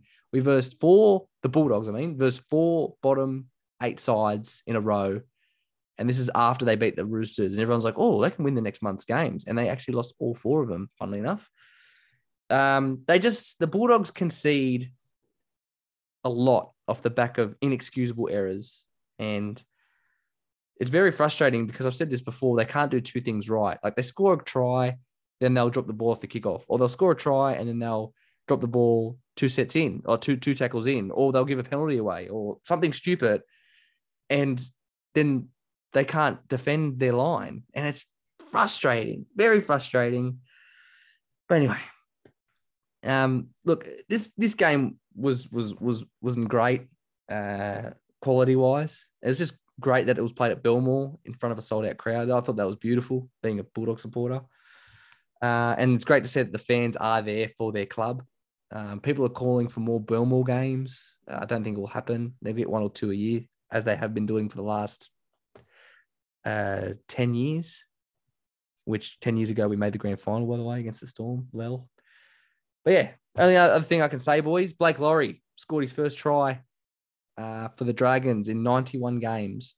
So that was a pretty exciting moment for him, despite the fact it was against the Bulldogs. I think good on him. But other than that, not no one stood out for either side. Uh, maybe Ben Hunt did, but you know it, he wasn't great. He bloody got axed by Matt Dufty. So you know, got nothing more to add. If anyone else wants to Mate, they contribute, talked about they talked about uh, look. This is the game I watched the KO mini. I just I, I listened to it on the radio, but I didn't watch the game. Mm. Um, in the highlights, Dufty makes a lot of. Uh, Dufty plays well. Oh, mate, I had a feeling he would because he always ripped up against the Bulldogs when he played with the Dragons. And I just had the feeling he'd st- stand up against the Dragons because, you know, they got rid of him. So, and he, play, he did play well. He was good. Just, he doesn't do those, he's just not the fullback like, you know, the, the, the great clubs in our, in the NRL currently. He just doesn't inject himself like those fullbacks, but it all comes down to their structures and, you know, they're just not gelling as a team, which is very unfortunate because it's been 12 games and they've won two. It's it's very, very frustrating. Mate, I've said it before, and I this is what I believe. I reckon if Dufty went to a side like Melbourne, he would shine. He's Yeah. just that type of player. Well, mate, you did say last week that Dufty would um uh when he goes over to Warrington Wolves in the Super League that he'll probably win And he'll the kill it. Man of Steel. He'll yeah. kill it. I think you're right. When when um when they sacked Barrett, I heard like straight away that um the Fox was going to be moved to fullback. What's Yeah. happened with that? Well, last week he was he had the flu, and then this week they've put him on the wing and probably just went, nah, we'll see how he goes again. And it's at Belmore and they're Why playing the try? Dragons. Mate, I reckon next week they should against um I think they're playing the Panthers. Ah, mate, you can't you can't do it against the Panthers. But they're undermanned. They're, they're undermanned because of origins. so Forced. anyway, yeah, boys, I uh, got True. nothing more to add add here. So I'm happy to move it on. Guilty for the Akasha MVP three two one. Um, from what I saw, Ben Hunt Ben Hunt looks like um and was spoken about as having the a good game. So he got three. Um, Zach Lomax looked pretty good on the right. He set up a few tries scored one or two. And um, for the Bulldogs, Max King, he's pretty tireless. I mean, I think he ran for 140 meters off 16 hit ups. I mean, he's having a real go. He's not he's not a real name player. He's having a, a dig. Yeah, mate, the Bulldogs forums love him, and so do I. So he's one of those players. Um, in two years, I think the Bulldogs only have six or seven players on contract. Matt Burton, if you count him as well, which you know technically he's not. Um, Max King's one of them, and he deserves his spot there. And I think he needs to be the starting lock in place of um Josh our Jackson. captain Josh Jackson. Yeah, but anyway, What do you do? What do you do with Josh Jackson? You just second row will come off the Drop him? bench. Can't drop Yeah, him, but righto. second row off the bench. That's what you do. Anyway, boys, final game, game eight. The Parramatta Eels defeat the Canberra Raiders 28 to 20. Guilty. Your side, mate. Parramatta absorb all the pressure of the Canberra Raiders to end their three game win streak in front of a near packed GIO Stadium in Canberra. Mate, I thought this was a fantastic game, a great game. Uh, both sides showed up, and it was a fantastic arm wrestle. I felt, I felt Panther, the Parramatta Eels just showed that little bit more class, but it also shows that the Canberra Raiders are, are in it for the rest of the year. They're in the fight for the eight, like you predicted. Guilty, by the way. I think it was guilty, or was it you, Clarky, that predicted Canberra in the eight? no, I Uh, had seven. No, I don't have them in the eight. Ah, it was guilty. But mate, your team, give it away. Uh, take it away. Yeah, look, I thought the the uh, prop battle at the the first twenty minutes was fantastic. You had Paulo and uh, RCG going up against um, Papalii and uh, and they just I think Tapine and um, Papalii had fifteen hit ups between them in the first twenty minutes. Um, mate, it was just an arm wrestle. You know, I, I thought you know the other thing that the Parramatta have got going for them is that we have that. Um, he's like a prop in Papali'i. He's he's moving forward too. And I said earlier on that uh, Viliami Kikau's the best best second rower in the game. I reckon he's followed pretty closely by by Isaiah Papali'i. Mate, um, if you watched the game uh, at half time, Cooper Cronk sort of indicated that uh, he just felt the Eels were just a bit too classy, and it, it, they sort of were at the end. But the Raiders just just kept kept coming, kept coming, and the Eels kept um, just turning up in defence. I think they, I think they, there was one point they had to make twenty tackles in a row. Mm. Um, I, I, watched the uh, I watched Ricky Stuart press conference to see what he said, just, and he was pretty proud of the way the Canberra played. Um, he just said it was a, a super game between two teams, uh, and it just shows you that Canberra uh, are right up there as well. If it can, if they can go toe to toe with these teams, uh, they've got the Roosters next week, so that'll be interesting. Mm. They don't have anywhere near the amount of players going away for Origin as well. Yeah, I thought Fogarty was good on his Yeah, mate, first game his back. First game and first debuting for the Canberra Raiders. Yeah, it was a massive one. But, I um, thought I thought when that young kid started playing for uh, Canberra, the halfback, I thought, oh, it'd be hard for Fogarty to get his spot back. Brad Schneider. Fogarty's just a class, class, yeah, class above, isn't he? Well, mate, Yeah. it, what's great for him, um, as you brought up, Clarky, what's great for him is that you know this is his debut, and he's only going to get better with their club. They needed a halfback just to steer the ship. It gives Wighton a bit more space and time and injection in the match too. So or for his team too. So yeah, and mate, uh, guilty Waqa Blake. He also came back, didn't he? Mate, it, oh, when I saw that he was in the side this week, like oh, hmm. Canberra a bogey side for Para, and when I saw Waqa Blake was in the side, I just went, oh, you know, that just gives us one. Nothing against Hayes Perrin, but he just doesn't have the go forward that Waqa Blake has. Yeah. Waqa Blake That's and if- Bailey Simonsson. Bailey Simonsson played against his old club. That's the best I've ever seen him play. He had a great game. And the up. defense of both the defense of Waqa Blake and the defense of Simonsson. I mean the you know uh, when they're when Canberra are pulling one of those uh, diamond shaped moves uh, out to the backs. Mm. Uh, when those wingers come in and, and punch that that player, Jesus, Yeah. uh, good um, that's your first choice backline, yeah? mate. Mate, Sivo has been playing reserve Oh, grade. shit. Yeah, forgot about Sivo. Um, look, um, he's apparently he's been playing really well as well. But Bailey Simonsson's just, I think, just playing a little too good to let him back to get a sniff. The only way Sivo is going to get a chance is um is if there's injury. You know, Yeah. We move Blake into the centers. yeah. Op- For Opacic, I think Opacic's playing pretty good too, though. Yeah, know, he is. so, It's good. Good issue to have. yeah. Well, yeah, after the you know the, the backline crisis for the Eels, they're starting to get them all back at the right time, I, I guess. So yeah, yeah. yeah. And look, you know good. what? I think the players that played badly for the Eels were the spine. Like I thought, uh, I thought Reed Mahoney played a bit of an average game. It's probably his worst game he's had this year. And uh, Gutho didn't play super. Uh, no, he had a shocker, did didn't he? He did. Um, Mitchell Moses has, um, I think he's got 20 try assists this year, and the next best is 13. So we need him to stay healthy. mate, I, I get you, but mate, Dylan Brown's outshining him. Just say that. He's yeah, fantastic. mate. Dylan Brown play. He, he- yeah, look, I didn't speak about Dylan Brown. Look, he- I mean, he, mate, I, in my opinion, he's the best five eight after Cameron Munster in the comp. I think he's better than Jarome Luai. So It's good. I like that. And he's going to be a New Zealander, boys. New Zealand Kiwis. Look Mate, out. yeah, Dylan Brown and Jahrome Hughes are going to be a tough. If, if they both, I can't see them not being the halves. They're going to be That's the a pretty halves. good halves combination. That's massive for New Zealand. Absolutely gigantic. Mate, the Maybe last thing I'll say. Manu out, out, out, out there in the centres, mate. they- My New boy, Zealand will go good. You my know? boy Joey, the model for the Roosters, Yeah. on and off the field. Boys, uh, last thing I'll say, about this game. It's off-field news, actually. Uh, more injury news, to be specific. Jarrod Croker cannot catch a break, mate. He dislocated his shoulder at training earlier last week, so prior to the Eels game. Uh, it is reported that it is most likely going to require surgery, which will rule him out for the rest of 2022.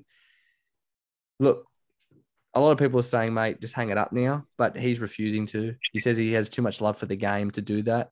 But mate, it's it's pretty shit. Far out. He's what Mate, it's a eight, eight or seven games, eight or seven games of three hundred, and Mate, not only that, the, the Canberra have centres, a lot of centres. Do you know what I mean? Like, mm, he would have really had to struggle to get his spot back. He got his spot back. He played well. Then he gets injured again. I just, yeah. Yeah. feel bad for him. Clarky, Yeah. Jarrod Croker, feel bad for the bloke. Oh yeah, of course, and the shit way to do it too. You know, apparently he was trying to grab Turning a, the light on. It was trying what? to Sorry, grab a, no, was he trying to grab a um remote control? Yeah, I read that. Yeah, I did. Y- y- Your arm's already fucked if you if you're just grabbing a remote control. Oh, he wouldn't have. No, he wouldn't have got through the game. Yeah. No. No way in the world. Uh, Anyway, guilty. The Akasha MVP three two ones for that one. Um, we, I, we gave Tapine three points, just massive, massive. A lot of props played well this week, and he's just another one of them. Uh, Dylan Brown, very close. He got two, and Bailey Simonsson playing against his old club. Mate, he's up against like Nick Cotric, and I thought he outshone him. Yeah.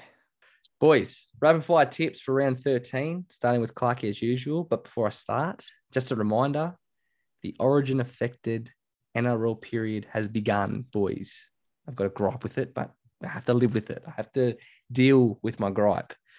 But look, this round, Why? Why? There's only four games. Uh, you know why. I, I protested last year, guilty, you remember. It's four games, no origin players, everyone's got to play under man, you know, that old jazz. I'll tell you what, it'll be a lot easier to watch all the games. That's to say. Mate, I'm not going to protest this year. Uh, yeah, I'm not going to protest. I've just got to live with it. Um, I will watch the games. Unlike last year. Remember last year? I forget what episode it was, but I just said, no, nah, not watching the games. You two talk. Let's move it on.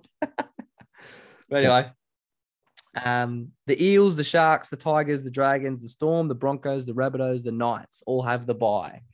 So, game one, the Thursday match Titans versus Cowboys at Gold Coast. Clarky, you're allowed to pick them again if you like. Uh, Guilty, you cannot pick the Titans. The second game of five that you promised. You can't pick the Titans without Tino because it's their only player. So Cowboys. Mate, I would have picked. I would. I'll be honest. I would have picked the Titans because the Cowboys just got so many players out. But you can't, so you have to pick the Cowboys. Uh, it looks like I'm picking the Cowboys. game two, the Friday night game, the Panthers versus the Bulldogs at Penrith. Still have to pick the Panthers. As uh, as Julian said, yeah, I've got to pick the Panthers. Oh, yeah, I'm, I'm picking the Panthers. How how bad is that? How sad.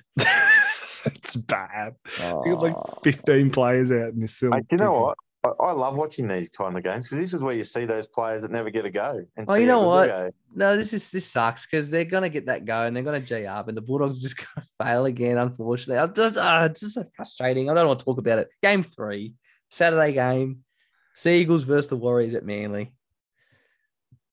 I'm going to pick Manly, but I can see the Warriors winning this. No DC, no um, Turbo. Or Ju- oh, they got Jurbo, don't they? Oof, nearly jumped the gun there.